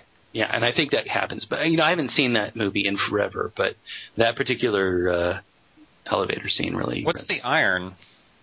Well, I was thinking he he bound his hands with the cord for an iron, and then it becomes a weapon. But I think it's actually a telephone. I, I'm I'm I'm not. I'm that, little ca- that cable comes out, so it would make a huge difference, bro. on an iron. Well, no, no, the phone one does. Oh, right. Good point. Uh, you know what? I don't know, Kelly Wand. We'll have to. Uh, we'll check on that and get back to listeners next week. my, my producer's looking into that. Uh, Kelly Wand, what's your number two pick for an elevator scene in a motion picture? All right, I'll do a quote from it. Don't fuck with daddy. Uh, the stepfather. no, they did. It said be don't fuck with stepdaddy. Good point. Uh, I don't want to guess because I'm just going to start throwing out cool elevator scenes that would I- be I on runners up or listener submissions, so I don't recognize that one. Oh, it's from Speed One, where the first thing, Oh. elevator thing. Is that where Jeff Daniels bites it? No, he bites it in the house with the bomb. Spoiler alert. I thought that he gets blown up in an elevator shaft, disarming a bomb. No, no, that's the elevator shaft is the thing. Dennis, that's like the that's the whole bus thing is Dennis Hopper being pissed off that Keanu Reeves and Jeff Daniels fucked up his awesome elevator. The only reason it even happens. It's his stupid revenge plot that also So- fails. Explain the elevator scene to us then. It's the opening act of Speed, which for me is the best one of the three comprise the movie. And you don't even know it's coming because you know the movie's about a bus, so it's like you don't even realize the elevator scene is going to be good. But it's a really good one because maybe it's just because I'd only been in an elevator, unlike Chauncey Gardiner, and not a bus or a train at that point in my life. So it spoke to me. But it's a really great action sequence, and it's really scary because they don't think they're going to die, and the chick almost gets her foot cut off. It's just her shoe. I don't remember any of what you're talking about. Yeah, I don't either. You don't. Uh, they have to like set up the. Tra- it's like they think he's gonna blow it early, so they like tie this. They have a lot of bad ideas. Like t- they like tie the cable to the pulley, and then, then it hits like the thing. It's a bunch of but like giant metal things crashing into each other. It's really This is good. the first was- time we hear pop quiz. Does he talk about that in that scene? At the end of that, and then he shoots his buddy. Right? Doesn't he shoot Jeff Daniels at the end? So they're they're in an it's an action sequence in an elevator shaft. Is that what you're saying? Yeah, the Dennis Hopper is going to detonate because it's he's mad about something. All right. You don't remember that? I guess. Uh, Speed- I, I, it's been yeah, I've seen Speed once, and uh, yeah, I don't generally do Sandra Bullock movies. Demolition Man, good. Did you see the Heat preview? Yeah, Dingus referenced it on the podcast once. Uh, I unfortunately did see the Heat preview, and uh, I don't. Yeah, it did not make me. It's so depressing. It's depressing to watch that. Yeah. It's depressing. That's the state of American movies. Well, you know what, Dingus, we don't know. Maybe they just decided to not show the good scenes in the trailer. In which Yeah. case, we should I'm going to put your head in this door, and I'm going to slam it about 137 times, and that's going to happen, and I'm going to do that. 157, I think, is the count. Oh, good point. Uh, all right, so Speed, uh, the opening action sequence in Speed, which I don't remember, but I'm glad to hear Oh, Speed get a little. no, I feel lonely now. It's Okay. Speed 1. I like Kelly one. One called it Speed 1. well, then the second one, the the opening act is Tim Conway driving Sandra Bullock's driving teacher, and then Jason Patric's the new Keanu Reeves, and his thing is like he's following. It's PG thirteen, even though Speed One was like R. Hello. And then they're like throwing irons and appliances out of a van at him, and he's like dodging them on his motorcycle, and it's really boring, and it doesn't look good, but it's like the elevator's good. So, yeah, okay. Do you Right. remember what Speed 2 is actually called, Kelly? Cruise control. Oh, I would, have gotten that one. That's good. That's a good one. William Defoe. William? William. William Defoe. All right, my number two choice for an elevator scene. Uh, actually, I meant to watch it before we recorded, but I, I've seen it so many times. Um, it's it's uh, Ripley's descent at the end of Aliens, uh, where she goes down into the big industrial. Uh, it's actually, a, I think it's like a nuclear cooling, terraforming thingamabob on the reactor MacGuffin. Yeah. Uh, and the thing is, it's uh, it's her deciding to go rescue Newt, and it's sort of this one woman, and there's almost something mythic about it. This one woman going down into hell, descending into hell to to fulfill her role as a mother, basically. Uh, James Cameron was nowhere near that heavy-handed back then, uh, and it just it, it's it's the standard character suiting up before a battle sequence, but it's on this big industrial elevator, and there's an iconic shot of different levels of movement, like the elevator coming down. It's got uh, two different doors moving in different directions. So it's sort of like there's this metal unveiling, kind of like the, the way the eggs open on the, the face huggers. These, these, these bits of metal sort of slide out of the way, and there's Sigourney Weaver. And the sound stops, and you just hear the, the alarm going. The, the music stops, you just hear the alarm going. But it's sort of her emerging or sort of being born as this warrior venturing out to save Newt. I love that sequence in Alien. Uh, that's that's iconic to me. Um, I also at the end of that, the alien chases her back up in the other other elevator. Yep. And I yep. remember thinking that was awesome too. It's like the aliens. It it's like that's the first time we've seen the alien use technology, so it's, we get the sense that it's smart and it's just not just like right, right. That's right. It gets in. Yeah, yeah, exactly. Um, good man. Remember when Cameron was good? Uh, he did another cool elevator scene in another movie, but it's one of my runners up, so I don't want to steal things. Well, you know, the thing is, all that playing with like mechanical stuff, like the elevators and that industrial setting, he played with that in Terminator too. At the end of Terminator, Okay, yeah. when they run into uh, into the little robot shop in Terminator, uh, and this is sort of like an expression of it. And the same with the loader battle, like all that industrial kind of stuff that he was fascinated with. Um, On T two, the one where they're in the elevator going like escaping from the mental hospital. oh, oh, I vaguely remember that. Describe It's a that. great one. Well, it's, you only don't you don't see the T1000's point of view. It's just from in the elevator with no music playing. So they're like shooting up, like they're listening for it. It's this really great scene. It just takes forever. It's one of those. It's one of the reasons like elevators are so good in movies. Is because you can fuck with the timing a lot. But it's just like, and then they get out at the end and he like drops. I think I can't remember. Maybe I'm making this up. Forget. I like it. how at the beginning of this you said, I don't want to talk about this one in case it's Dingus's, and then you just went and did it. well, Oh, because so is this is this your number one dingus? No, I, I just like that he Oh. did that. Well, because you didn't say you did say that when Tom started going off on Terminator One, as I call it. So, But I wasn't talking about elevators in Terminator One. I was talking about the industrial machinery stuff. So there, yeah, Kelly. but you just didn't go. Uh, Dingus, do you remember the the elevator scene he's talking about in T two? yeah, of course. That's that's come with me if you want to live, and then you know, yeah, of course. All right. Uh, well, Dingus, what's your number one pick for uh, an elevator scene in a film or motion picture? Uh, here's a quote from it. Uh, I just wanted you to know, getting to be around you and Benicio was the best thing that ever happened to me. Damn it, Dingus! Freaking stole my number one. What a jerk. Of course, this is this is hands down my favorite elevator. I know, I know. Well, the thing, is it just because it's recent, or is it just because it's that good? I think it's because it's that good. It's because think it's that good. It's like an No, entire movie that takes place in an elevator. it really is. But you know what? He in what other movie did did he ex- play with this scene as well? So I, I'll have more to say about it. That stuff that you don't know yet, Dingus. So go ahead. What's your number one? I love the elevator scene in Valhalla Rising. I will say. Um, Ah, Kelly Wand doesn't know what we're talking about yet. no, I'm dumb. Did I see the movie? Oh yeah, you saw it. I Yeah. believe you did. Nietzsche. Oh. I guess I'm dumb. All right, Dingus, tell us about the elevator scene in Drive. All right, so the elevator scene in Drive. Kelly, do you remember seeing the movie Drive? Oh yeah, yeah, yeah. You know, with Dwayne Johnson. Drive Angry. Wait, what? The one where they make out? Oh, it's so beautiful. All right, Dingus, describe my just Dingus, describe my number one choice of an elevator scene that you stole from me because you're a jerk.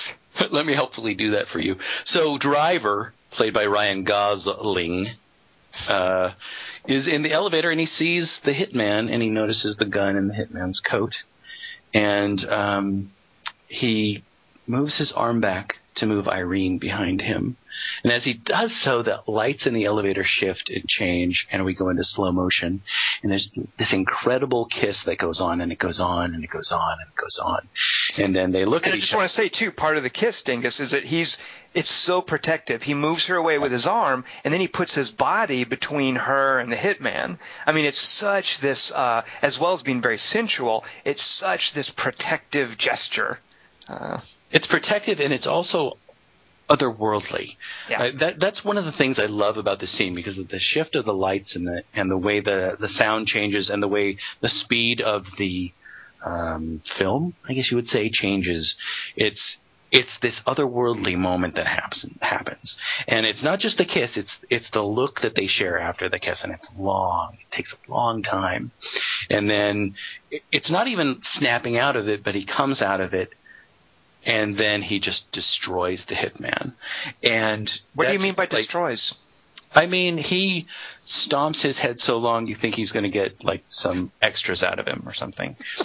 and then the wonderful thing about the end of the scene is that she leaves the elevator, turns around, and the elevator door- closes between them, which is which is something I don't always remember about that scene. I tend to remember the lights and and the speed of the movie and uh, the speed of the film, I should say, and and the violence of it.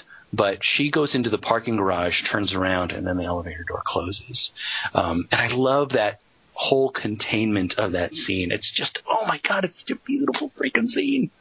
And the look on his face too, Dingus, I really like as well because there's uh, there's also a similarly violent moment in the bathroom of a hotel room where Christina Hendricks gets it, which I think there's also some slow mo and his face is blood spattered, and I think maybe our audience laughed when when I saw it.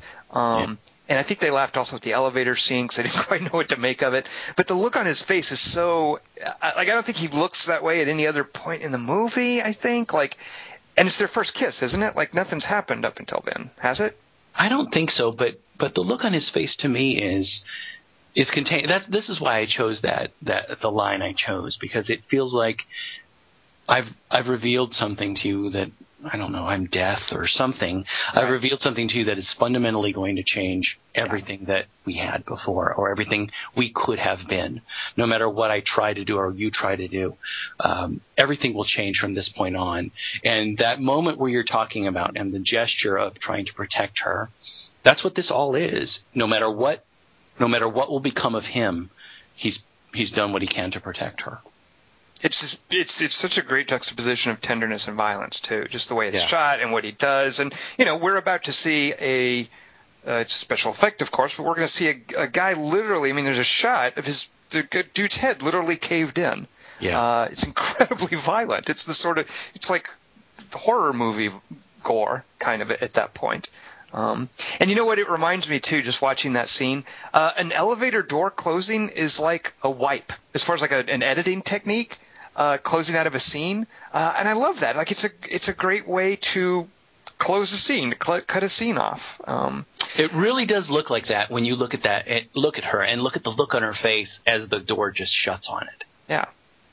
Uh, Nicolas Winding Refn also played, not to this extent, but there is some cool elevator play in a movie he made, English language movie he made way back when that nobody saw with uh, John Turturro called Fear X, which has some cool elevator play. So uh, nowhere near as good as Drive, but uh, there is some nifty elevator stuff in that if you can find a copy. So thanks for stealing my number one pick, Dingus. You're welcome. I'm glad to be of service. You know what that means is we only now have Kelly Wand's number one. Wait, you're gonna say stuff that you said Dingus was too dumb to get about. No, just nobody has seen Fear X but me. Fear X is uh, I don't even know if it ever got a theatrical release. I'm sure you could probably rent it, but I saw it at Sundance, uh, and I don't think I don't think it ever came out here. Uh, and it was his first English language movie. Hmm. Who's Dingus's? Uh, Nicolas Winding Refn is uh, I'm going to screw this up. Is he Danish, Christian? What Dingus? Oh, good lord! I don't, I don't, off the top of my head, I don't even know. Yeah, I believe he's Danish. So uh, I yeah. thought he was Finnish. Oh, doesn't even make sense, Kelly Wand. He has a little Frenchman in him. Kelly Wand, what is your number one pick for an elevator scene in a movie? I'm gonna do a quote. You have to guess what movie it's from. Awesome. He's Danish. Duh. I'm bummed because I don't think Dingus saw this movie, and I'm upset about that. But we'll get into that. Never. Right. Have I seen it, Kelly Wand? Yeah, but you think it's stupid. Ah, well, let's hear it. Not the quote of the movie. Well, you'll think the quote's stupid too. Here, boy, want your mouse? Nice mouse. Pretty toy. What? I have no idea what that is. Here, boy, do you want your mouse? Nice mouse. Good lord.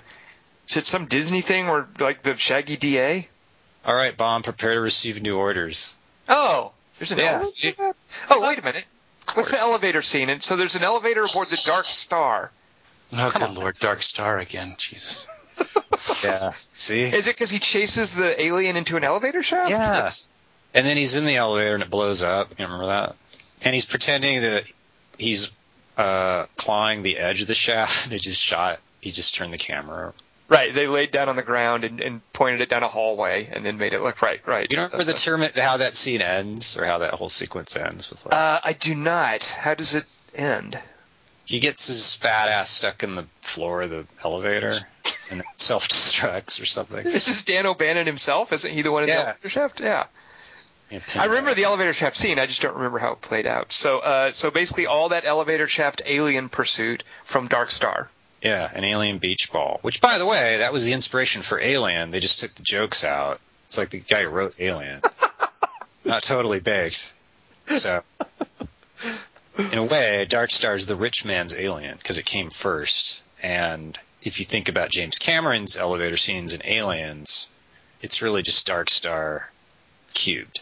Kelly Wand, why do you think Dingus has never seen Dark Star? He's just upset at us. It's also hard to find, I think. It's not that. It's that you guys have pretty much given me the oral tradition of Dark Star so many times. I don't need to see it. Uh, Dark Star, what holds? I don't think it holds up that well, but what holds up about Dark Star Oh. is. I know, Kelly. Wand. Uh, I just Dan O'Bannon just did so many great things as a screenwriter that for me it's just hugely entertaining to watch that guy. He, He's not a natural actor or anything, but I get so tickled just watching Dark Star and thinking, "Wow, that's Dan O'Bannon." You know, bless your heart for all the stuff you're gonna Acting you're with a gonna do beach for ball. us.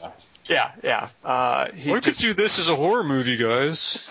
Six year, three years, and it'll make tons of money. All right, beach and, re- and I got to say, Kelly, one Return of the Living Dead, I think is is a pivotal zombie movie, and Oh, that's that all Dan sounds- O'Bannon. Yeah.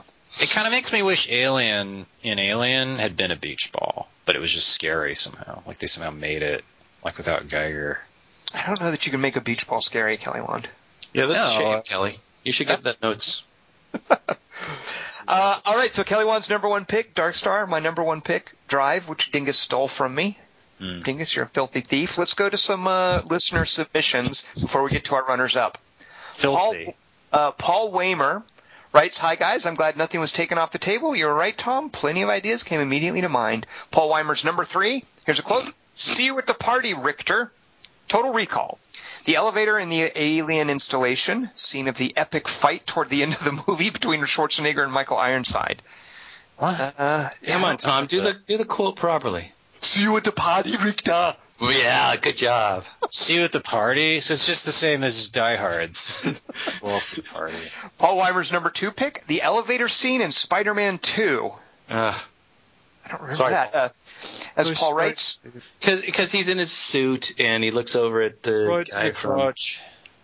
Well, as Paul writes, it's a great bit of discomfort on the part of Tobey Maguire as a temporarily depowered Spider-Man as he rides down the elevator and has a conversation about his suit with his fellow passenger.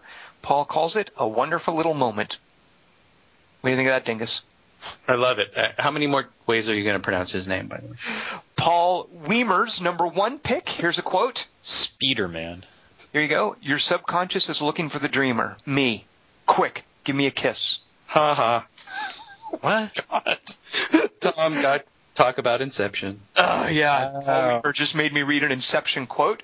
Uh, he writes, Joseph Gordon-Levitt, in a bit of quick thinking, cleverly uses an elevator in zero G to awaken his companions one level further down in the dream. Paul, you win for making Tom talk about Inception. I love you, Paul. Paul also wins for punking Kelly Wand with this postscript. He writes, I figured speed was way too obvious a choice here and that one of you would pick it, so I didn't. Yep. Yeah, but he but he didn't know that Kelly was going to choose Speed One. Good point. Non Uh, control. Also, our, uh, another returning contributor, Fred Bow, says nothing pithy to say this week. That's your job, and he gives us these three movies: Die Hard. Again, he did not pick the, the, the scene. We already covered that. Thank you, Fred Bow. Uh, North by Northwest. Oh, that's a good one.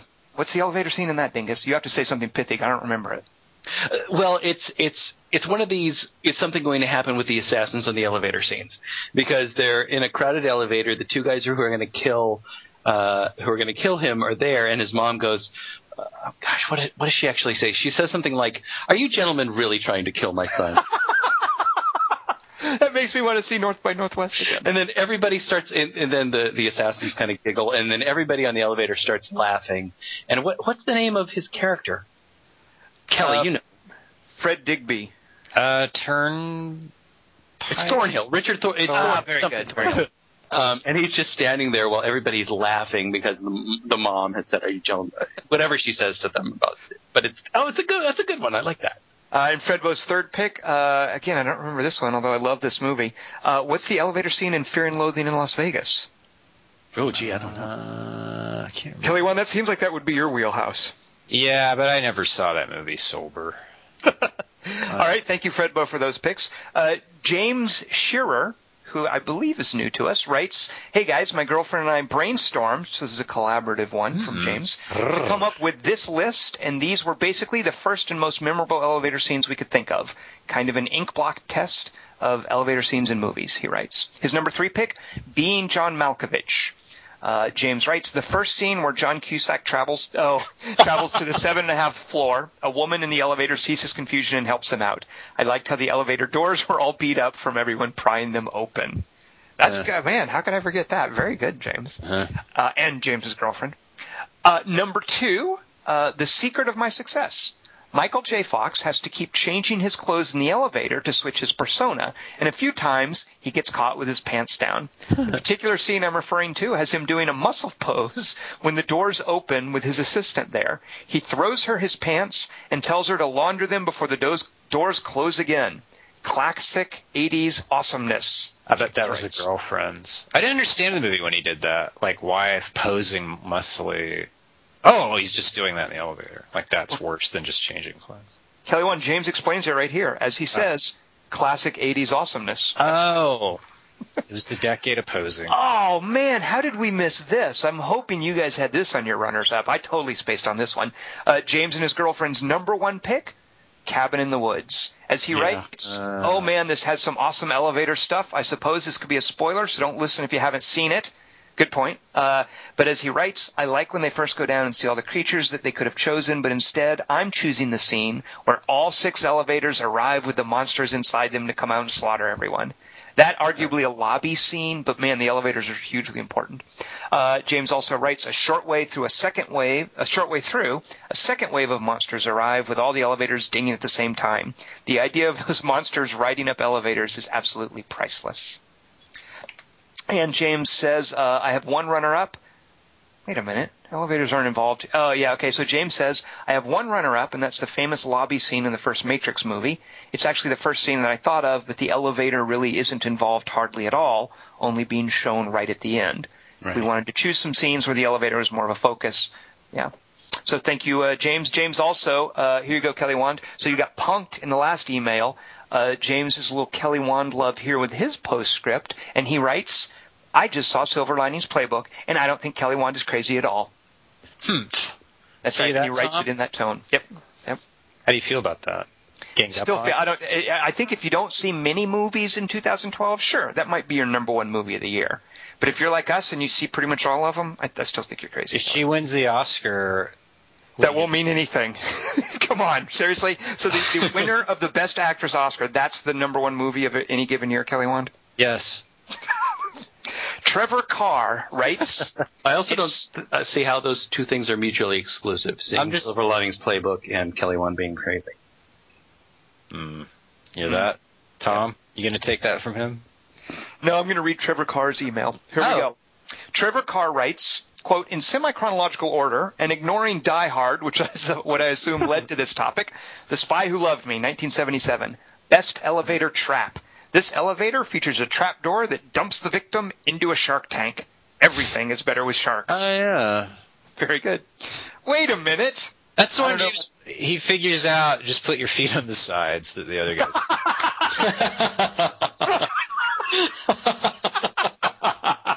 Yeah, that's a pretty lousy trap if it's that easy Yeah. to get out of. I told her. Nice try.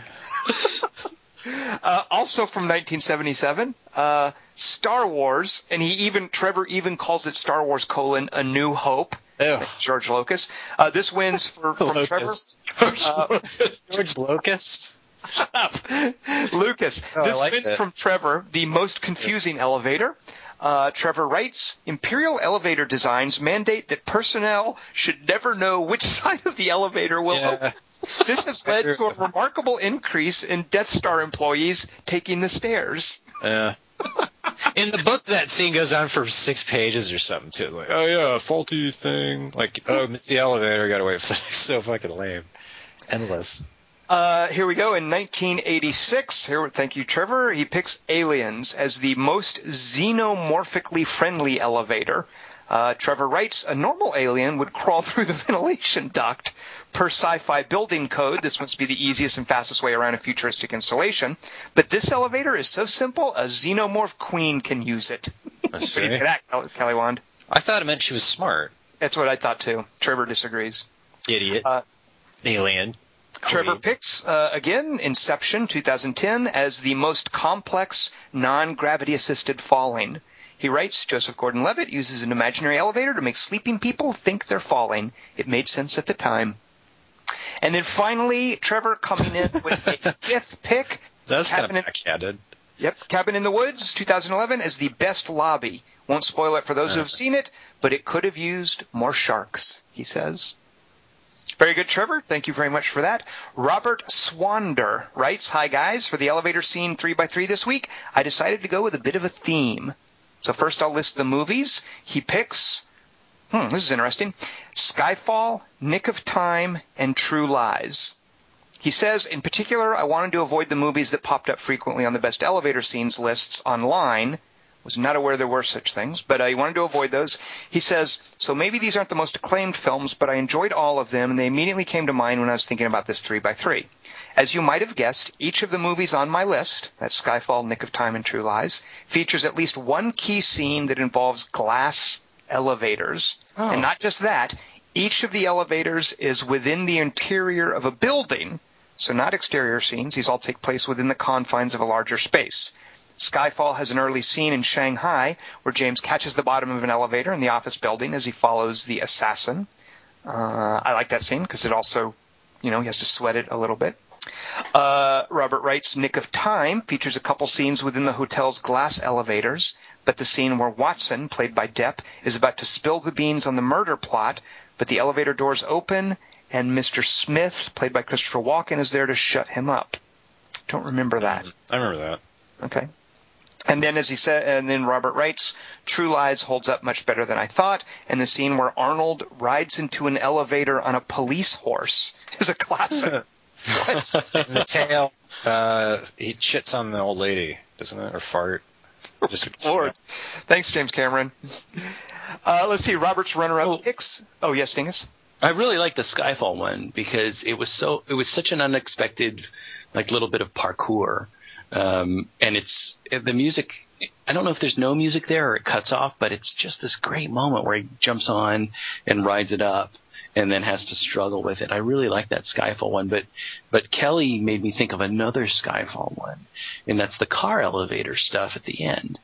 Um, oh, yeah. Uh, yeah. which uh, which I hadn't thought of until Kelly. brought Wait, it up. isn't that Ghost That's not Skyfall. Yeah, that's Oh, that's Ghost Protocol. My mistake. How dare you, Dingus? My, my mistake.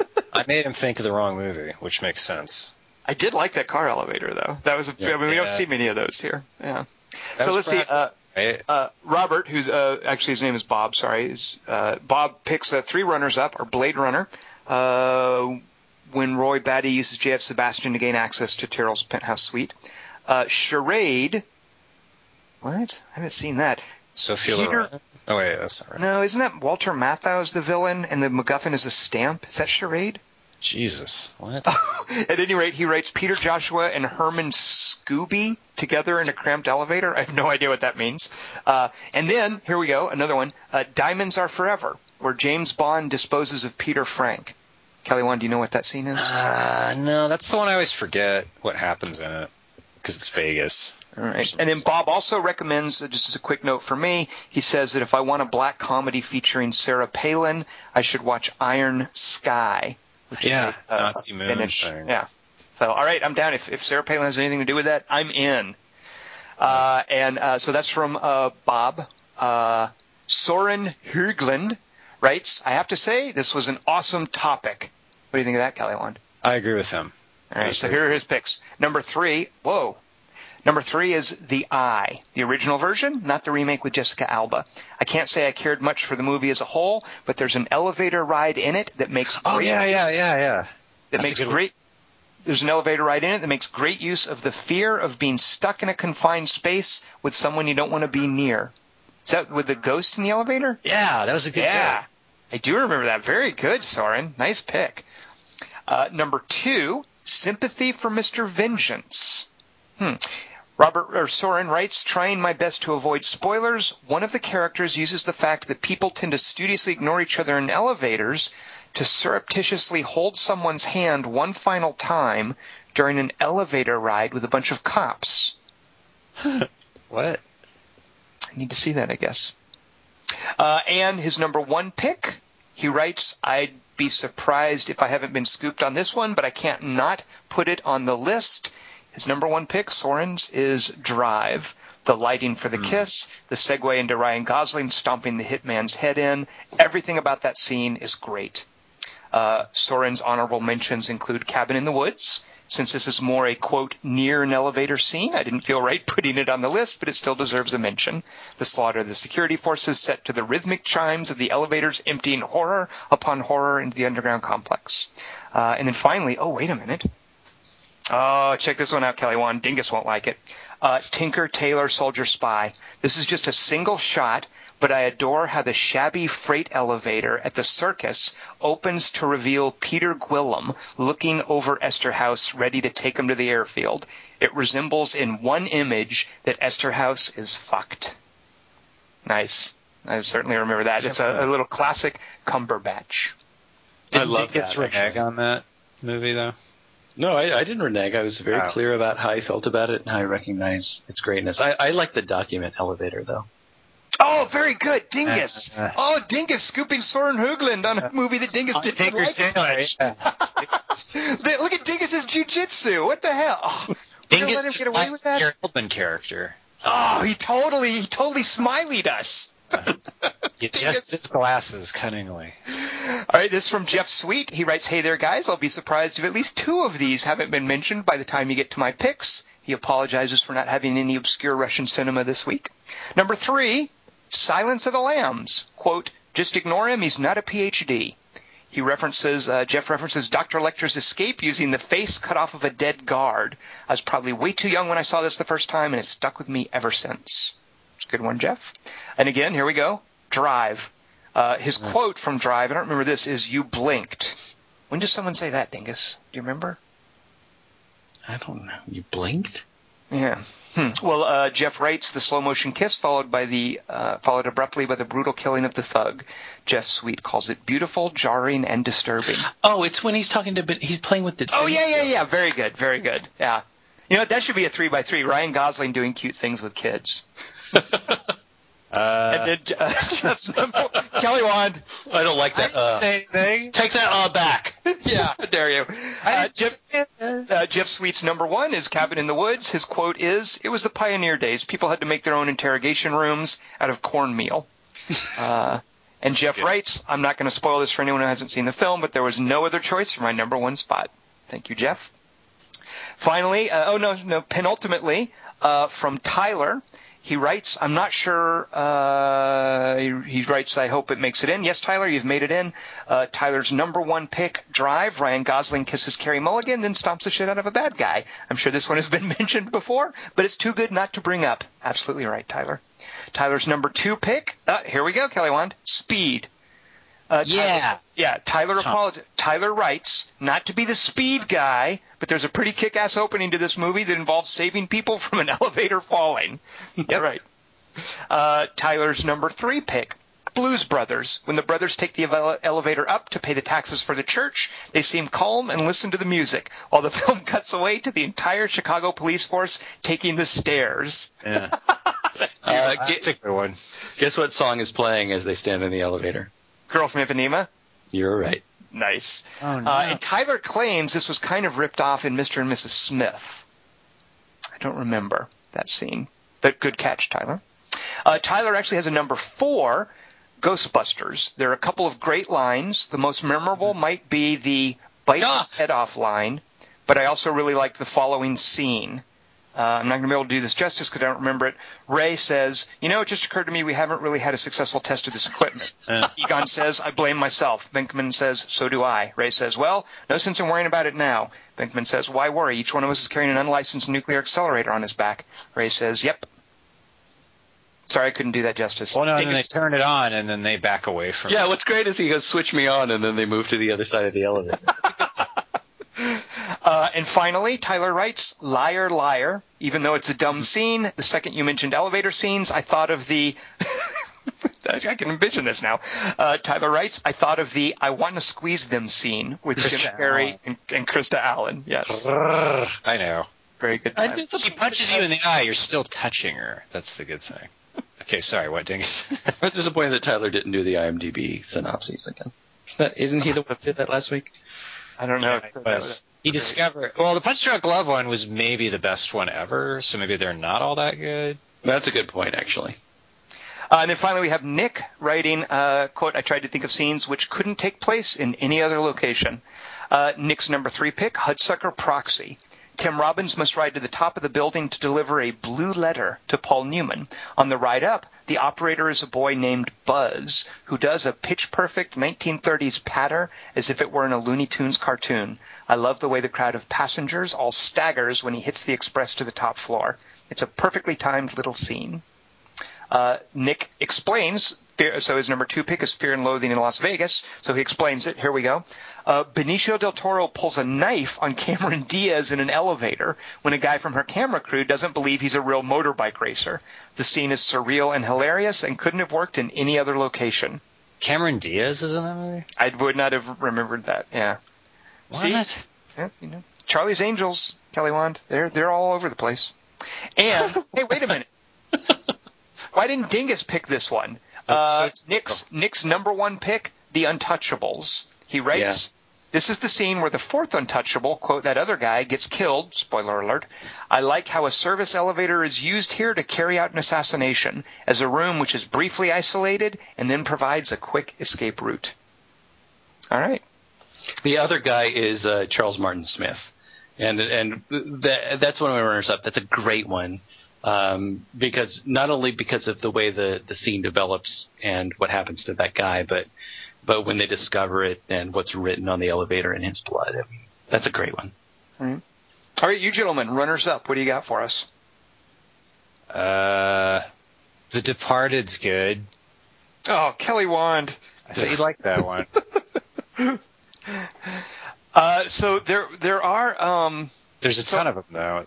There are a ton of them. So there there are entire movies actually that play with elevators Devil. as the new kind of lifeboat. Yeah, uh, Devil. There's actually a movie called Elevator.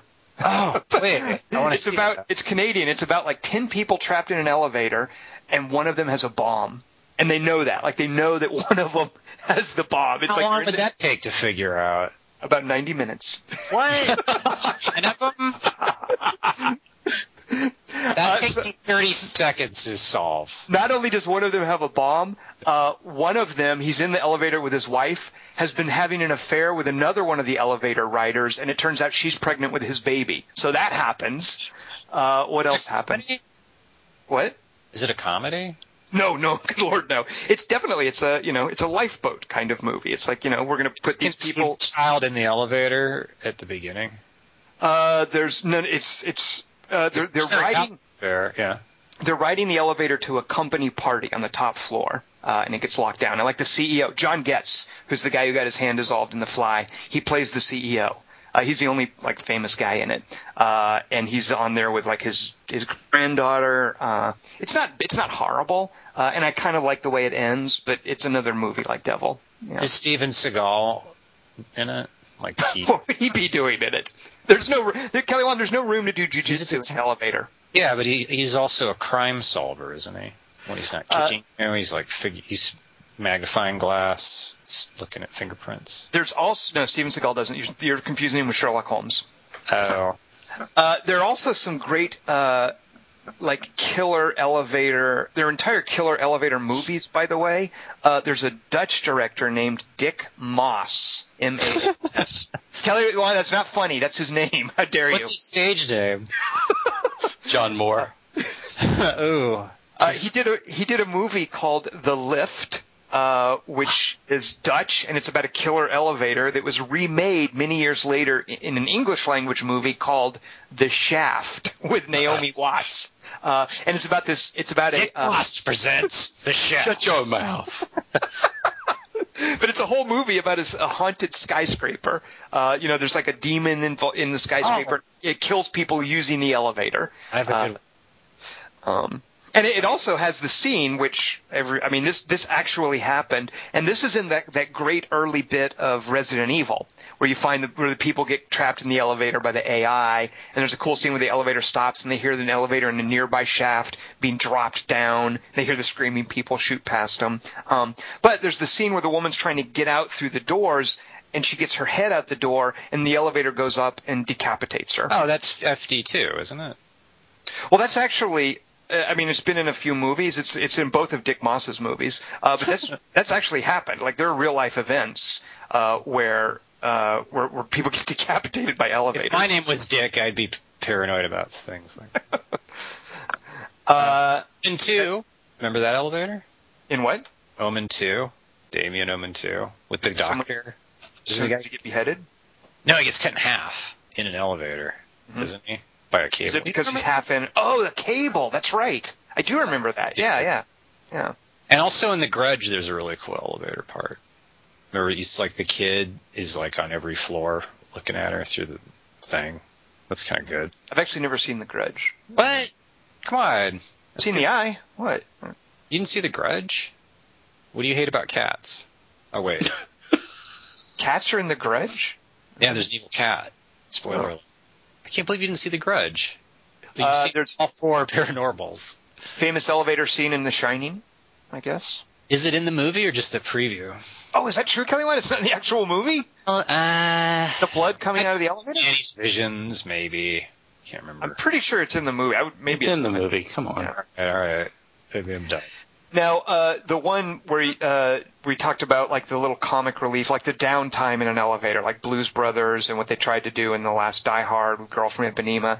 Uh, one of my favorite elevator scenes is uh, Big Trouble in Little China, where they're riding down to the final battle. Uh, they've before they go down, they drink the potion. And it's just it's it's Jack Burton and his sidekick and all of their their buddies just crammed into the elevator, kind of high on invincibility potion. I love that scene. Do you remember that, Kelly Wand? Uh, no, I haven't seen that movie in too long. It's awesome. It's like uh, you know, it's it's Kurt Russell saying, hey, "I feel kind of invincible. I have a really positive feeling about this," and, and they're just all like smiling and giving each other the thumbs up. It's just John Carpenter really understanding comic beats back then. Um, Like all right, other runners up. Uh, let's see. No. Dingus, you got anything else for us? Oh yeah, I got a bunch. Uh, m- uh, m- most of the uh, listeners, uh, the listeners got a lot of them. Um, but you know, Kelly brought up Margin Call. There's a really cool little elevator scene in Margin Call. What is it? Uh, so Simon Baker and Demi Moore get on this elevator, Oh yeah, yeah, yeah. That's a good one. and there's a cleaning lady standing between them, Oh yeah, yeah. and she's saying, you know, what what's our plan with John? What are we going to do? And and Simon Baker looks at the cleaning lady, and then they talk in these kind of veiled terms about what's going to happen. I don't think Uh-huh. anything else is going to happen, and something else is going to happen. They get to the floor, she leaves, and it's pretty much like, "You're not going to fuck me, are you?" Yeah, I'm gonna. That's right. No, she goes. If you go down, we're both going down. You know that, don't you? And he's all, I don't know that actually. And the doors close. so I like that. Um, I, there's also a, sh- a small one in, and I thought of this because of the Die Hard movie we saw today. Uh, there's a, there's a, sh- a little short little scene in The Lives of Others um, where the main guy is in an elevator and this kid, his ball goes into the elevator and the kid runs in. And he has this little conversation with this kid in this weird little box of an elevator where uh, the kid says, Are you really Stasi? And he says, Yeah, why? And the kid goes, Because my dad says Stasi's a bunch of jerks. and he goes, What's his name? And the kid goes, Whose name? And he kind of looks at the kid and goes, Your ball. What's your ball's name? That's awesome, Dingus. Uh, um, so, so the others are uh, Bottle Rocket. I love the the elevator and the heist scene where Dignan puts Oh, Kumar and Applejack on the elevator, and then he runs up the stairs.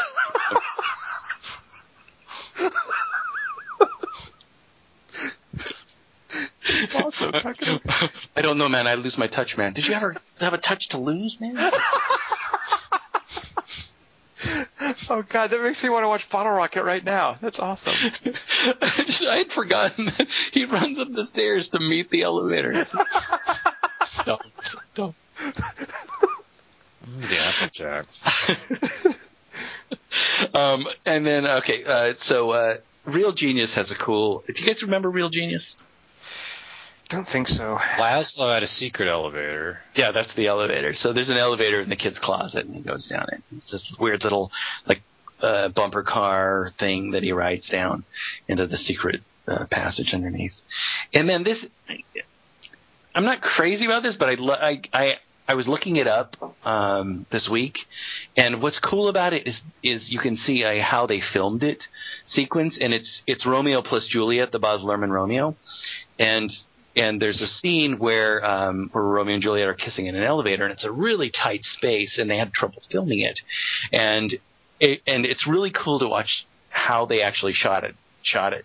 Because it's all these panels and they do this rotating camera where they lift the panels in sequence as the camera rotates and put the mm. panels down as the camera rotates around. It's really loud and mechanical and you realize as they're doing these lines from Shakespeare in this really intimate scene how difficult a time it is for Leonardo DiCaprio and Claire Danes uh, Yeah. doing, doing doing these lines in this scene. I really I really like watching the way that that develops. If only CG had been invented yet. Exactly. Yeah. Wait, what? So then they could have just done it in front of a green elevator screen. Scenes, there's elevator scenes in in Rushmore and Royal Tenenbaums too.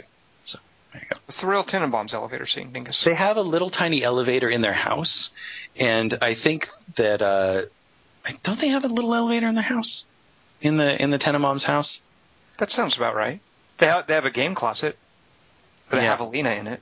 You know, maybe I'm just thinking of the game closet. Never mind.